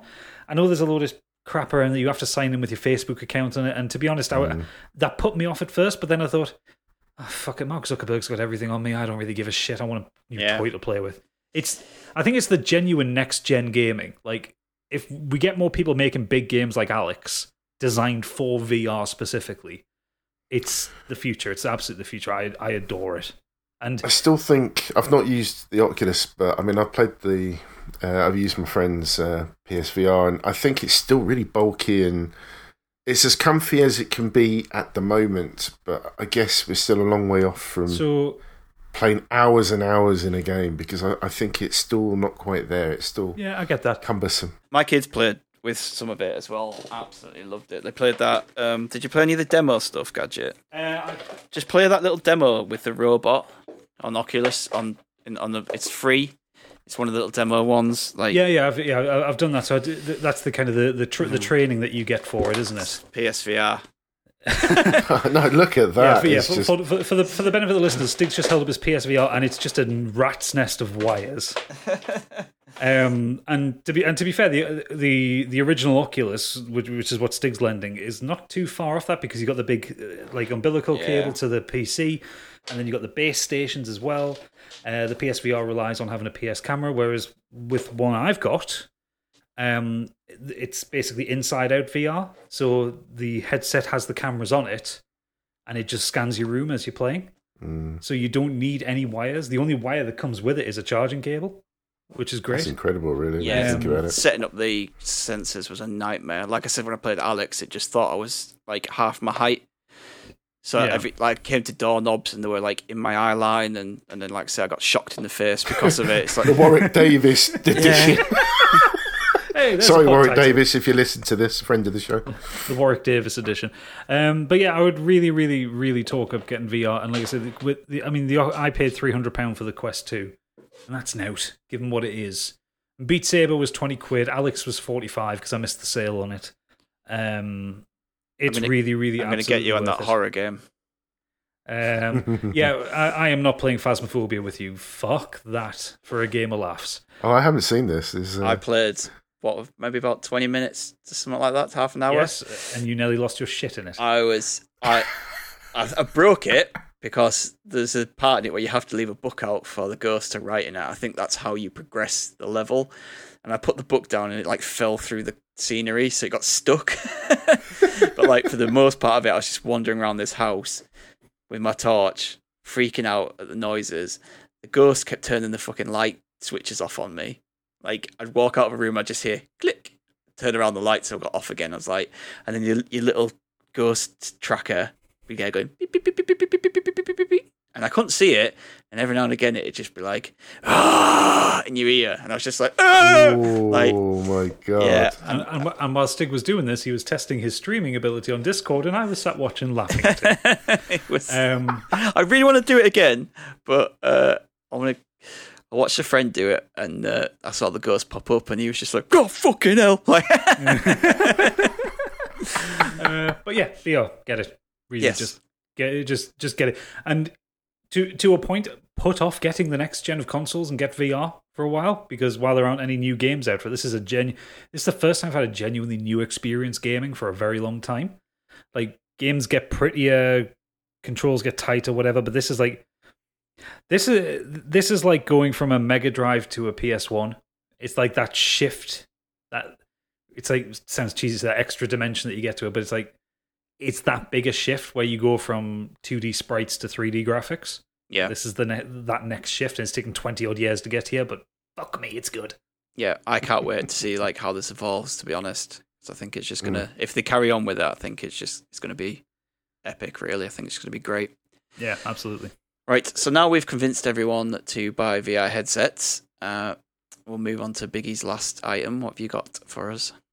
Uh, so something completely different. Um, I ended up picking up a, a digital graphic novel, and I've been reading The Authority. Um, if no one knows what it is, it was written by Warren Ellis, a British comic book writer who's uh, quite renowned in uh, the world of uh, comics. He's written uh, Transmetropolitan. Um, he's read the uh, sorry. He's written the books Red. Uh, he's done a few um, series with Marvel and D C, including um, X-Men, Hellblazer, and such forth. But uh, The Authority is a real oddity. I'd heard a lot about it, um, being a fan of comic books, but never got round to a reading it, or I've never read the series where it evolved from, which was called Stormwatch. I'm not going to go too much into the, them. They're just a group of superheroes in the sort of D C universe. But um, The Authority is a it's a different bag altogether. Um, it's basically, it was written in nineteen ninety-nine, and it's about a team of superheroes who just get the job done, but by any means necessary. Now, the lineup consisted of um, a mixture of characters. So, um, because he's British, he's got British superheroes in there. There's a character called Jenny Sparks, a British woman who can generate electricity. You've got a weird character called Jack Hawksmoor, who is f- psychically bonded to cities in order to communicate with them and receive powers from them. Gadget. Yep, I can see Gadget's face frowning here. There's a character called Swift, a Tibetan woman who's possessed wings and sharp talons. Then you have a character called Apollo, who is a bioengineered Superman pastiche. And then finally, oh, sorry, you've got Midnighter, who's also bioengineered, but he's kind of like a Batman pastiche, who possesses the ability to foresee his opponent's moves in combat. So he already knows how the fight's going to go. Andy. Before he fights them. And then finally, the final two is the engineer, which is a scientist, and she's replaced her blood with nine pints of nanotechnology and creates solid objects with it. And finally, we have the Doctor, who, the only way I can describe this character is almost like, it's a bit like Doctor Who, where there's been previous doctors. Um, he's a Dutch drug addict and shaman who's possessed by the combined powers of all the hundreds of shamans who came before him. And that is basically it. And these people just take on the most surreal enemies. It's the, the series I've read is between books one and twelve, so there's more to read, which I haven't got around to yet. But um, the, the three main sort of plots of the, the series is the first... One is about um, a villain who apparently comes from the Stormwatch universe, but he ends up creating um, super soldiers who decide to take on the world, and they actually destroy Moscow and London as part of the story. So it literally obliterates the city and kill thousands and millions Jeez. Of people. It's just an insane story. Then they go on to the second story, which is where um, there's an invasion by a parallel Earth. um, which again is specifically a parallel Britain, which is named Sliding Albion, a reality which the character Jenny is familiar with because she dealt with them back in nineteen twenty, because she's almost one hundred years old, what? But hasn't aged since the age of nineteen. Why? You still following me? Why, why did I and find then, that so funny, the idea of a parallel, parallel exactly. Earth just appear in the sky? And, yep. And then finally... The final part of the series ends with a strange creature's um, who begin building unknown structures in Africa and on the moon, uh, which ends up prompting the uh, Doctor to reveal that, in fact, it's the creator of Earth. It's the closest thing to the concept of God that exists. And they, he has returned to um, his, you know, his original project, which is Earth, to find out an unwanted infestation of, yes, you've guessed it, the human race. So they end up having to defend Earth against the God that created it. Wow. It's just insane storytelling, but it's done in such a brilliant way. The humour is... I know he's not obviously very popular these days for reasons I won't go into, but it's kind of the Joss Whedon kind of um, comedy that you get. So it's really well written. Right. Um, the narrative is really well done. The, you, the, the comedy just flows within the drama. Good quips. Um, the art, yeah, the quips. The artwork is excellent. Um, the carrier, which is their sort of base, is the size of a city, and it travels along the bleed, which is basically what connects all the alternative universes. So it, it swims between what connects everything, and at one point it goes through the sea of telepaths, which is basically all the telepaths in the universe, all their heads create the seabed. I mean, it's just, it's out there, it's trippy, and it's brilliant. And A, I didn't know anything about Stormwatch. I went straight into this without knowing any of it, and I loved it. I can't recommend it enough. It's just really good. I don't know any background of any of the characters. I just literally jumped in and enjoyed the ride. And what a ride it is. And if you like graphic novels and want something different, pick it up. Might have to look at that, actually. That just sounds fucking mental. I'm, it's brilliant. That's, it's what, so well that's, done. That's what the rare occasion I read comic books. That's what I look for. Fucking mental. It sounds it sounds like a mix between like The Boys and Watchmen on acid. Yeah, it's it is. It's just got this kind of yeah. You know, there's a group of superheroes, and they've got you know the Midnighter kind of looks like a version of Batman.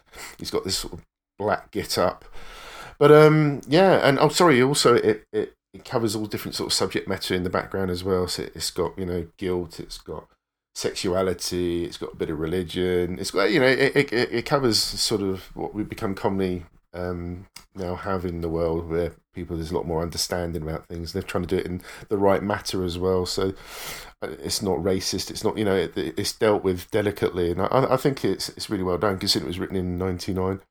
Um, I do like Warren Ellis's work. He did a brilliant stint on the X-Men, which I loved. Uh, Transmetropolitan uh, is also excellent, really bonkers. Um, but yeah, just if you're ever into comics and you want to check something out, then yeah, I recommend this. And I'm looking forward to tracking down the, the other series to see where it went. I don't think it's written by him. I'll have to find out. But uh, I enjoyed what he set up.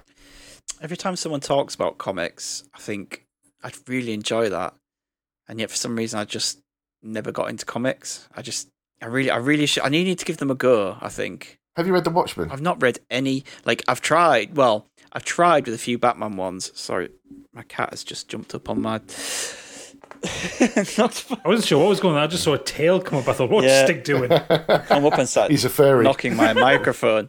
Um, sorry, go back. I um, yeah, I've tried with a couple of Batman ones years and years ago and couldn't get on with them.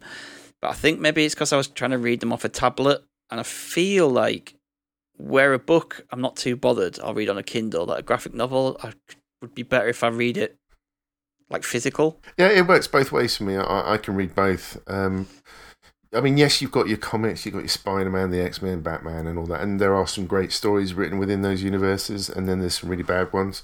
But I mean, it is cliched, but The Watchmen, I just cannot recommend that book enough as a really good starting point to really get your teeth into the serious the seriousness of writing in graphic novels, because it sets that world up so good. Um, Alan Moore is just fantastic what he's done. And that changed, in a way, how graphic novels have evolved now. We've gone from the superheroes running around in capes and the do-goodies and the baddies and all. The Watchmen, what he did with that, which again covers exactly the same subject matter, but the in-depth he went into to set up the story. And in The Watchmen, if you don't realise, it's not only illustrated, there are sections that's taken from people's diaries and newspaper cutouts, so it's actually quite a thick book. Um, it's illustrated brilliantly. There's a second story that goes on in the background, which is actually taken from a comic within that universe. So you've got the story, and then there's a comic that one of the characters is reading also tells a story that's in parallel with what you're reading. Mm. And then you've got the background filled out with the newspaper clippings and the diaries. And it's just brilliant. It's just, oh, I could talk for hours about The Watchmen, how good it is, and how Alan Moore really changed the way graphic novels were written. Yeah, I think I might give Watchmen a go. I think my, I have a, can't get over that barrier about from the film, and I think I need to put that aside and say, like, the film is not to do with the graphic novel. Try the graphic novel and just forget about um, what's his face? Um, Schneider. Zack Snyder. Zack Snyder, yeah. Um, yeah. So, but yeah, no, I, de- I definitely really want to try some comics because some of the stories just sound right up my street. There's some amazing stuff. I mean, there's Why the Last Man, which is another great story um, about um, all the men in the world just die suddenly, mm. no matter what they were doing. In, in one moment, all around the world, men die, and there's only one man left. And um, it's the story about him trying to reunite with his family, uh, particularly his girlfriend, because they're in separate parts of the world when this happened. And it's funny, it's interesting, um, you know, just a completely random story. Uh, D M Z is another one where there's actual civil war in America, but in present day, modern war, um, where America gets divided and split up.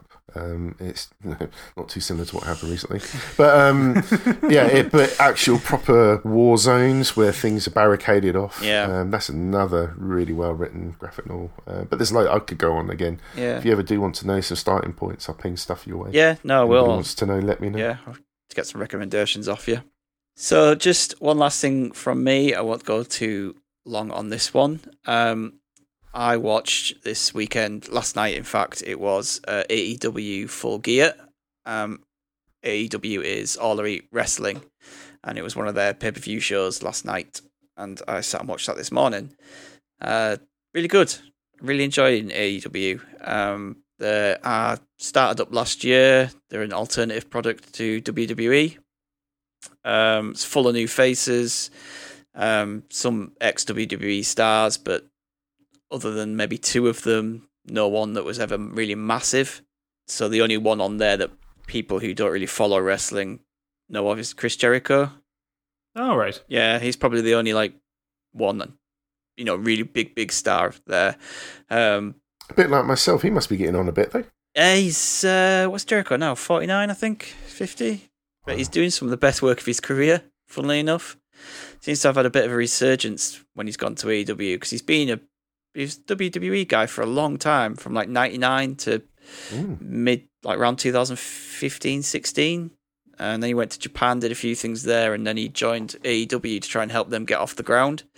Uh, so, I mean, if you are into wrestling, uh, there's plenty of people in A E W that you know of, like the Young Bucks, Kenny Omega, um, M J F, people like that. Um, but if you're someone who went off the boil with wrestling, or only watches W W E, I really like suggest have giving them a go. Um, I know one of my friends who similar stopped watching wrestling in mid mid to late two thousands, hasn't ever watched W W E in a long time. Uh, gave A E W a go, and he absolutely loves it. He stays up and watches like the live show, like you know weekly show they do. So they do a uh, weekly show, which is A E W Dynamite. That's on currently it's on I T V four, or you can get it on I T V player. And then every few months or so, they'll do like a special show, kind of like W W E do, and that was last night.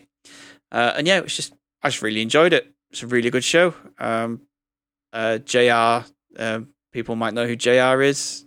He's, oh yeah, yeah, he's on commentary for them as well, so he's kind of moved over. Like when he left W W E, he was doing a few uh, Japanese shows, so you know he'd, he'd do the English commentary for the Japanese shows, and then A E W's taking him on full time. So, but it's it's really good wrestling. Like W W E has, like it's quite formulaic. Formulaic, like they have kind of the same structure to matches, and it gets a bit boring. I was going to say, is it still it, the same sort of quality as it oh, used God, to be? Oh, God, no, or? God, no. Especially in W W E, they're, they're very much like, they, they kind of like do what the sponsors say kind of thing as well with a lot of things. So they've taken a lot of the stuff that you might have liked back in late nineties, early two thousands. Most of that isn't there anymore. It's very P G centric. Uh, whereas A E W's kind of found that middle ground of not going too like R-rated with their stuff, but like keep so still keeping it quite good enough for the kids, but like meaning adults can enjoy it a bit more. I think they, they nail most of the storylines as well, whereas W W E tend to like pick a storyline up and then they'll just drop it like that, drop of a hat. Like they've just done a big one recently where this group has infiltrated um, the W W E, and then they, like. Basically, it was Vince McMahon's version of Antifa. Like, if you look at the way they're dressed, the way that the way that they came in, they're all in black. They're destroying things, and this was happening right at the time of the whole Antifa thing. And and then they built him up, built him up, and then all of a sudden, literally within like a couple of weeks of them being on the main roster, they're just dropped. They're, they're just jobbers again. They're just, are, um, they're, are A E W paying their wrestlers properly? Yep. Because um, because I, I know Vince McMahon is catching a lot of shit for some really dodgy stuff right now. Like there, there was there was something where uh, on all isn't the W W E taking over control over all the wrestlers' Twitch accounts during yeah. the pandemic? Oh yeah, and I it's like that, so it's like saying, oh, because you belong to our wrestling roster, we you we now take fifty percent of your profits or something like that from yeah, which, you do, which doesn't make sense when you like inverted commas they're independent contractors, but yet. W W E somehow still own their out of W W E projects. It makes yeah. no sense. I don't watch W W E anymore. Um, I only, I've, I just, I only read. The only way I follow up on it is I listen to a podcast who do weekly reviews on it, just because I like the guys who do the podcast. And nine times out of ten, it's just them absolutely ragging on how shit it is. So, so I just remember at some point when I was into wrestling, I just remember. It was almost like every other match, there would be somebody else come running in and diving into. Oh yeah, and, you know, it just got uh, at one point that was quite interesting, but then it just got like every match there was somebody. Yeah, they used to, to they used to do it. that quite a lot. Um, it's mm. a good get out clause on how how can we finish this match? I don't know. Just send someone out with a steel chair, disqualify, descend into chaos. I mean, stuff back then. I used to love some of the stuff back then, but um, mm. I'm really impressed with what A E W are doing. And yes. To answer your point, Gadget, they are trying, as far as I'm aware, with the pay gap, with the women and the men. So if you are a top female star, you'll be earning as much as the male stars. Well, that's good um, to hear. Pay- oh, wow. Did they have that problem as well? Though? Oh, I didn't yeah. yeah. I, I never- uh, paying expenses, paying medical bills and things like that. Like they're, they're really... Because some one of the one of the guys who set A E W up with is an ex-W W E employee. Right. And so he knows really like what should have been what should be going on for these guys. They're yeah. doing the, you know, the, it's a really tough job. Yeah, it's yeah. corny and it's over the top and it is, you know, essentially fake the way, you know, the storylines run. But the stuff they're doing hurts. People get yeah. seriously injured. It takes years off their lives and so they should be covered for medical expenses and, and travel mm. and just t- things like that, really. So, because I remember reading, I think, was it about China? And like the stuff that happened to her after she had to retire from wrestling. Oh, yeah. And like like the awful, awful experience that she had yeah. in her life, like trying to find a new career, trying to find a new way of living, dealing with being constantly in pain, I think. And then she had mental health problems on top of that. And mm-hmm. obviously, tragically, she died. And it was just like, that's heartbreaking because I remember when I was a kid and I mm. when I was watching wrestling, like she was one of the biggest stars. She was one of the most recognizable people on it. They aren't very good at looking after people after the fact of when they finish with them. Yeah. It's a shame, really. They aren't. He's, he's not a very nice man, Vince McMahon. Have you seen that documentary that's ended up on Netflix recently, Beyond the Mat? Yes, I've seen that, yeah. Beyond the Mat. And, yeah. Uh, I remember when that came out. It was really interesting. Yeah, that kind of just shows some of the shit that they put their bodies through. And they've stopped doing some of that stuff now, in all fairness to them. Like, in, on Beyond the Mat, um, you see Mick Foley take, like, yeah. s- seven steel chair shots to the head. Yeah. That could not and, be good. And um, his kids are in the crowd watching this match, absolutely crying their eyes out. And they've stopped that now. They've just no more steel chair shots to the head. Anytime they do one that looks like that, they've it's... They, it's kind of the cover up and stuff, or they, they do it so they're not actually getting a chair shot to the head. Most of them take it to the back, or the Oh, stuff like that. Do you remember when Sky started editing that stuff out? So it just made the matches almost unwatchable because they, they cut everything that out. Was, uh, it was insane. Uh, Channel four, it was that that did that. Oh, yeah, I couldn't remember when, who did it. When, when Channel four got some of the wrestling, they got the contract oh, to do some wow. of the wrestling, and they were terrible because they used to put um, like pow and boink signs, like when someone got hit with a steel chair. Like proper old Batman style stuff. And they used to take breaks in the middle of live pay-per-views. I remember once, like, The Rock, you know, like one of the best talkers in the business, comes up to do an interview, and Channel four went to a break, and me and my brother were watching it just like, what the fuck? Like, but yeah, not to not to, uh, to to go on about wrestling loads. I just I watched A E W Full Gear at uh, their pay-per-view. I really enjoyed it. A E W is really good. Um, like I said, if check them out if you are someone who's dropped off wrestling but still kind of likes to drop drop in every now and again. Cool. Right, cheers, guys. I hope that um, all you listeners um, are happy with what we've done this week, this week. To be honest, it was a bit of a last-minute thing that we had to change around, and uh, we asked some of you as well to throw in some of your feedback on what you've been doing. So we're kind of going to go into what is really the listener nexus more than the Inquisition this week. The um, yeah, lots of you got in touch with us. It's been re- it's really good. So we have quite a, fit, a fair bit to get through. So we're going to go through with a fair clip. Mm-hmm. Uh, starting off with Ben Ben Monroe, Ben Blaster X. Uh, been watching the new season of The Mandalorian on Disney Plus. Picks up right where the last season ended. More spaghetti western style sci-fi action with buckets of charm and loads of creativity. Free of the Skywalker chain, this corner of Star Wars just thrives. I still haven't seen the first season of The Mandalorian. I still, I really need to watch it. How? This. How? I don't know. I'm doing what Stiggy's doing. I'm waiting until they finish yes. season two and then watching it. The only problem there is I'm terrified of spoilers because I did this with season... Well, actually, no, we got it late here, didn't we, in the U K? Yeah, yeah we did. So yeah. all the spoilers about the, the who the child was kind of got mm. spoiled straight away, but I, I'm I'm just going to wait till it's all out and binge it all, so... I think I'll probably do that when season two's out, and I'll just go, right, okay, I need an afternoon of something to watch. A little yeah. bit like I did with uh, What We Do in the Shadows. It was just yeah. like... In all honesty, like um, we said before, it's just if you were disappointed with what happened with the Star Wars movies, this definitely picks up the gauntlet. It really does. Yeah. Would you just like it? I think he would, actually, you know, to be honest. I generally I generally think I think it's free of all the, the stuff that it doesn't like. Um, and it's kind of got that, uh, like Ben says, spaghetti western style to it in places.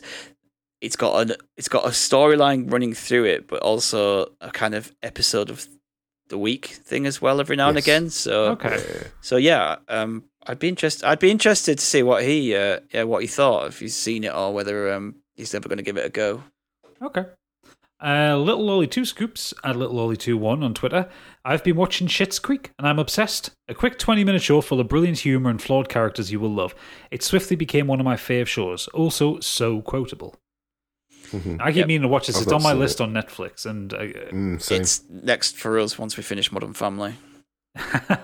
You'll be going for a long time on Modern Family. Oh yeah, we're only on show. season. We're only on season four. Oh fucking hell! You've got uh, yeah, I love that show. Seven more to go. I think it's mm-hmm. eleven seasons of it. Uh, the Real Rider at Rider underscore five five five.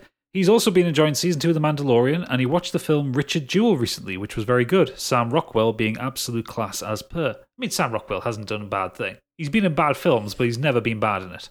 Um, I've not seen that. Is Richard Jewell that one about the man who was falsely accused of an, a terrorist attack or something? Yes, yeah. Yes. Yeah. I heard good things on that.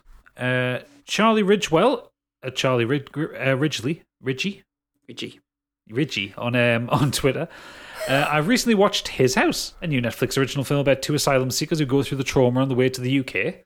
Stig, this is sounding rather familiar. Mm-hmm. Um, and as part of them staying in the U K is to stay inside their new house. The film has genuine, genuine emotional depth, and when something strange starts happening in the house, it's genuinely upsetting. It's a psychological thriller horror that is worth your time at only ninety-three minutes. It covers a lot.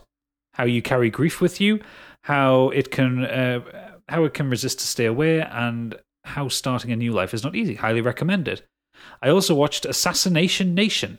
That's a hell of a thing, thing two words to put together.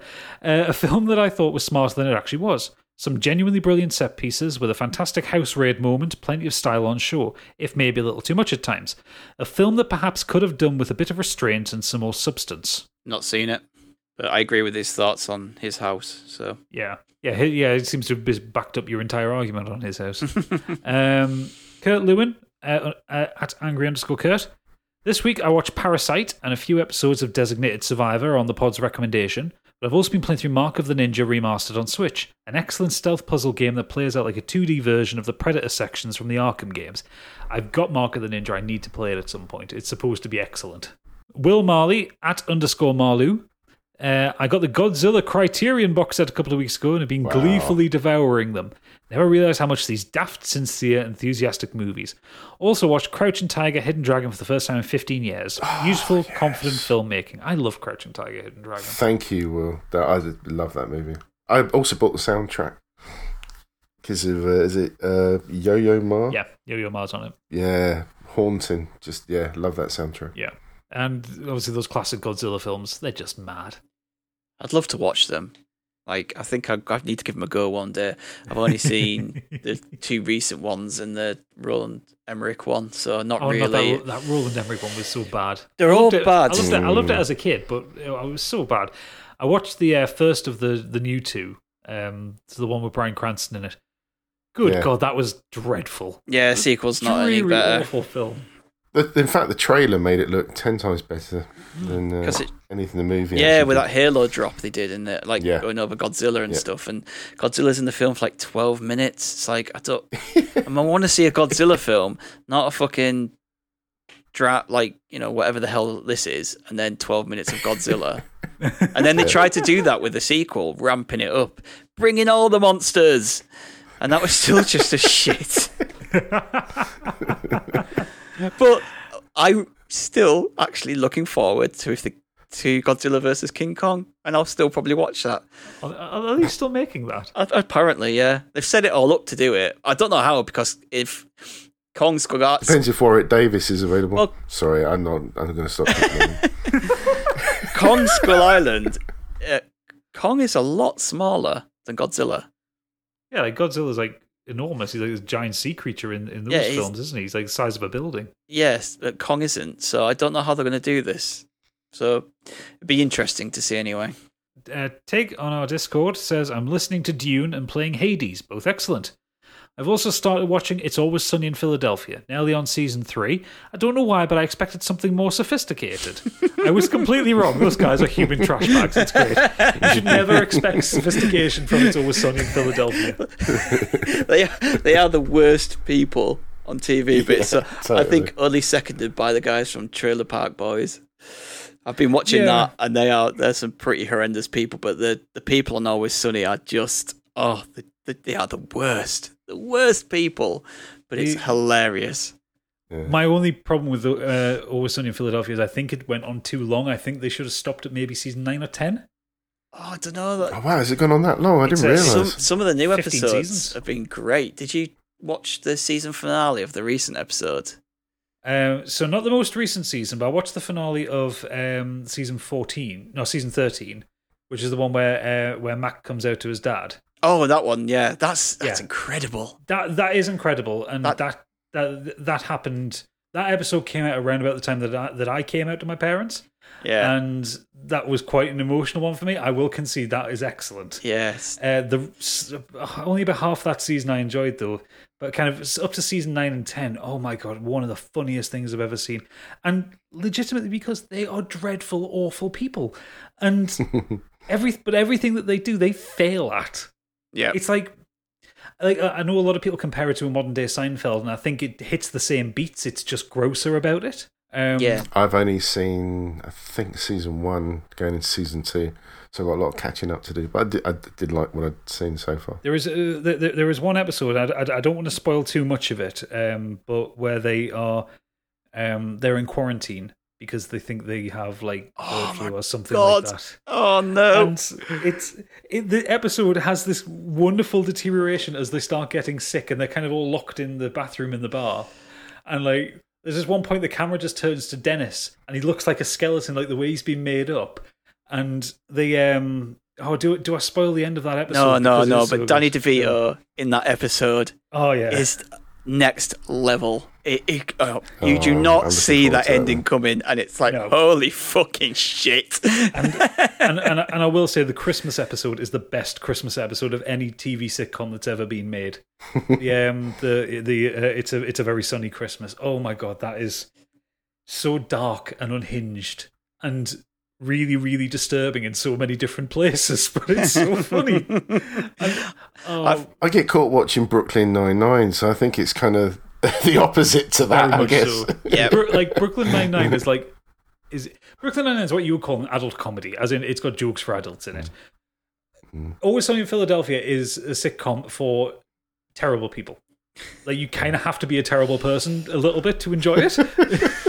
But it works. I think that we're all covered. Yeah. Yeah. But the, like the stuff that there's so many parodies. That, there's an episode where they parody um, uh, Birdman, and the entire epi- about two thirds of the episode is one shot set to music. Oh, the Charlie Charlie tasks or whatever. Yeah, yeah, Char- yeah Charlie, Charlie work, Charlie, yeah, Charlie work. Yeah, yeah, For, yeah. It's so good. Like just one take episode. Oh, we need to do an episode on It's Always Sunny in Philadelphia. I think just because there is so much like spoilery stuff I want to talk about or jokes I want to give away, but obviously I can't because yeah. Tig's only on season three and he hasn't got to the really good shit yet. Yeah, I need to. Do give me an excuse to uh, just rewatch it all as well. Absolutely. Uh, okay, moving swiftly on. Uh, Cow Goes Moo on the Discord. Uh, he's still binge watching Voyager. Good man. Uh, waiting on a replacement P S U for my P C, so I got stuck into season five instead of gaming. Uh, I've got Control lined up for when I'm back up and running. I really want to play Control. Yeah, I have that. I'm yeah, tempted to get tempted to get it on the Xbox. But um, yeah, Voyager's so good. I love Voyager. Um, we've had a couple of people off R L L M U K. Is that how you say it, uh, Stig? Guess so. I just call it Rollmuck. Rollmuck. Uh, we've had a couple of people get in touch off Rollmuck. Hello, Rollmuck people. Uh, memories. uh, oh, oh, they're also very wordy ones. These are going to take a, a while to get through. Uh, Memories of Rollmuck has said, uh, picked up Lonely uh, Lonely Mountain Downhill and Stories Untold, and the other day I grabbed Hades when it had a price drop. I'm enjoying Lonely Mountain, got all four mountains open, and have completed, in inverted commas, fifteen of the sixteen courses to the beginner level at least.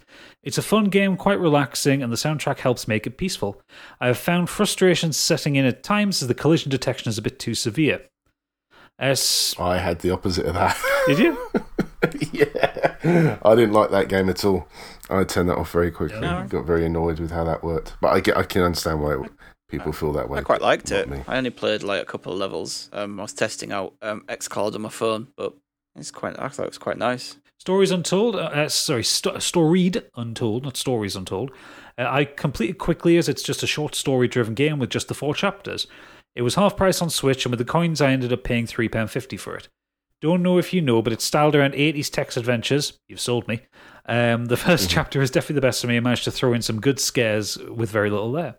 The ending wraps it up together, and I was impressed when it all ties up at the end with quite a serious story. Hades is fantastic. We know. Uh, I've only had about a dozen or so runs, but start, uh, starting out really loving the style of the game and, you, and its use of the Greek mythology. I still need to finish Hades, but God, I love that game so much. I think I've done seven or eight tries, died on the first boss three times. I'm going to go back, but I've been yeah. um, spending a lot of my time, spare time reading. Once you've beaten um, Megara once, you'll just start steamrolling through her. Yeah. Like, it's one of those bosses. Each boss I find is it takes you four or five goes to get through them. And once you've got it the first time, she's like, "Oh, I know how to do this," and you'll just steamroll through them in the future. I, I nearly, I nearly, I nearly beat it, the, the boss, um, but just managed to catch me. You know, one of those really annoying things, like where you're doing really well, and all of a sudden one of the little shitty minions catches you, and you're like, "Fuck's yeah. sake! You've just taken like a massive chunk of my life off," and but you're an enemy which I can kill in like one blow. It's so annoying. Is that just uh, Switch and P C only? It's minute, not coming yeah. to yeah. other yeah, consoles, is it? I think, I think, I think they're going to airport it to something. They'll be stupid not to. Mm. Um, T V-wise, I started watching the series two of The Mandalorian with my son. I've gone off states the last few years, but I've really enjoyed this show. It's far enough away from the movies to be enjoyable, and the little nods are good. I think um, you mean Star Wars has gone off. Yeah, there. I was going to say that, yeah. Uh, looking forward to His Dark Material starting tonight. I watched that one with both my son and my daughter. Yes, I am very much looking forward to that. I love His Dark Materials. The books are what some of my favourite books. I was really impressed with the B B C adaptation last year. Um, thousand times better than the film. So I'm really looking forward to uh, for season two. Oh, excellent. Uh, well, thank you for that, Memories.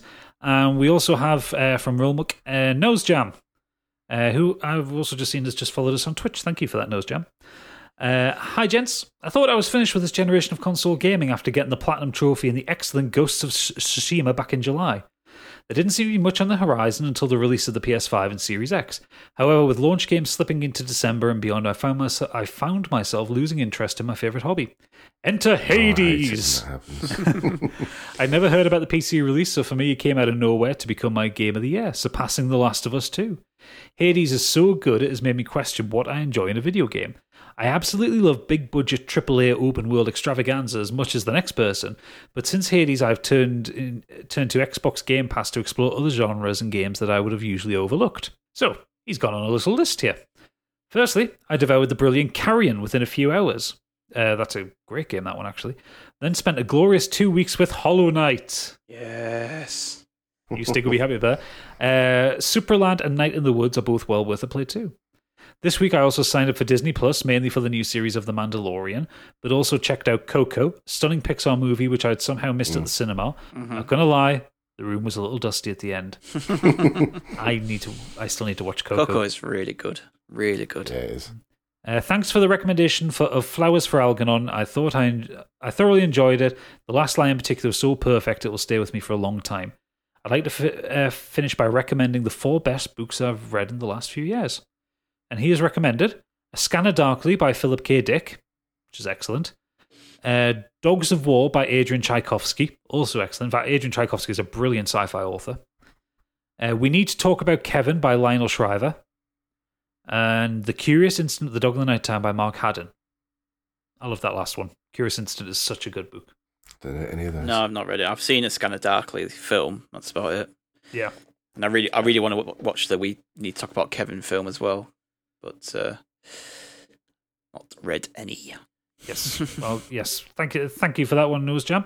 Uh, we have Nimrod Hicks. Good lad. He emailed in. Hi guys. Hope all is well. Here is my recent escapisms. I'm approaching the final fight in Paper Mario: The Origami King. What a charming, funny, inventive, varied, and joyous experience it's been. Full of surprises and fun at the turn of every corner or door opened. Even the somewhat malign combat system clicked with me and the whole thing has been a real pleasure. I wholeheartedly recommend this game. You've been enjoying that, Stig, haven't you? Yeah, I, I really enjoyed it, yeah. I finished it now, but uh, yeah, I, I agree. Even like the, the combat system, which to begin with is a bit eh, like once you get used to it and figure it out, it's it's just a really fun game. It's got really like fun like writing as well, so yeah, I, I recommend that game. Excellent. Uh, next is a great show called Speechless. It's a U S sitcom based around a great family of five where the eldest of the child of three teens... Hang on, I'm going to read that again. It's a U S sitcom based around a great family of five where the eldest three of three teens has cerebral palsy and is non-verbal, so communicates with a laser pointer and a word board. It doesn't dwell on this. It's just a charming and hilarious show with Minnie Driver playing a fantastic alpha mom and John Ross Bowie as a chilled-out dad. The show was stolen by a standout performance by Mika Fowler, who can speak in real life, but acts with uh, just movement alone. Please check it out; it's a banger. I've never heard. I've never heard of it, to be honest. No, um, this is the first time hearing of it. But I I'm, don't. I don't know what it's on. Uh, Nimrod, let us know what it's on to watch. Yeah, mm. yeah. And finally, my all-time shout-out is The Detectorists. Written, directed, and starring Mackenzie Crook alongside the sublime Toby Jones. For me, it's one of the greatest things ever committed to the screen. The subtle interplay between the pair can leave me crying or belly laughing with the mere raising of an eyebrow or sideways glance. It's a true masterpiece. Keep up the good work. We shall keep up the good work, Nimrod, as long as you keep sending us in emails. They fuel us. I started to watch that and liked it, but got distracted by something else and never went back to it. But I have heard good things. And Nimrod's just said that too. Yes. So last up, we're getting meta because Oodles has messaged in. Oh dear. How dare he? He has risen from his pit of poor internet and sullied this Oodlesless episode with his presence. He has emailed in. Four cars come to a four-way stop, all coming from a different direction. They can't decide who got there first, so they all go forward at the same time. They do not crash into each other, but all four cars go. How is this possible? Uh, any, any guesses? No idea. I have, but it doesn't work for one part of that. Well, you you know those big things that deliver uh, cars? Oh, yeah, car transporters. Yeah, but says they're coming from different directions. Yeah. Yeah. Yeah. It's the bit where it says they can't decide who got there first is the only bit where it doesn't work. Oh, cars come... I'm stumped, and uh, I'm going to throw this out to listeners. If you know the answer, give us a shout, because I don't know what the answer is at all. Yeah, no, and I, I, don't. I don't want this just to be us of dead air going, um, for the next ten yeah, minutes. Yeah, that one's got me. Apart from what we normally do. Yeah, yeah, yeah that one's got me. So yeah, the listeners can uh, let us know what your thoughts on that one, and we'll get Oodles to give us the answer when he's next on. Yeah, don't uh, spoil and... it for us, Oodles. I have a riddle, if if you can do this one quickly. Yeah, sure. Um, Can you name three consecutive days without using the words Monday, Tuesday, Wednesday, Thursday, Friday, or Saturday, or Sunday? No. Nope. The answer is yesterday, today, and tomorrow. Oh, okay. Yeah, I like that one. That's pretty good. That I like that. That's the only um, one quick one that I know off the top of. So. Okay, well, that concludes a rather bumper feedback section. Thank you, everyone, for pulling our asses out the fire with this one and giving us uh, some content for this podcast.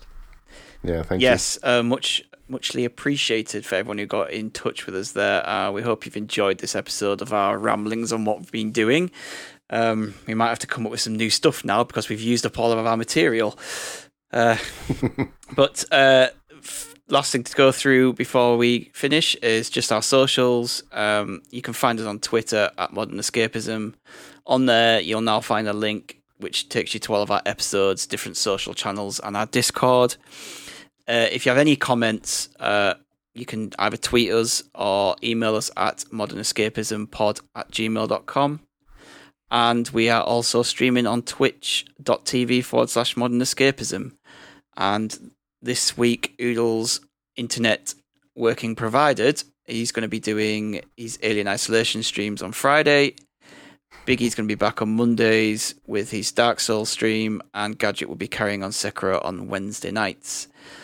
And finally, if you have Apple Podcasts, then leave us those five-star reviews, because um, we do like those five-star reviews. Nothing they are more. The best. Yep. Nothing nothing less, just five stars. Don't want to see it. So, yeah, thank you very much, everyone, for listening this week. And all that remains is just to say bye to uh, Gadget. Bye. Bye to Biggie. Cheers, guys. And bye to you listeners. Thank you very much for joining us on another episode of Modern Escapism.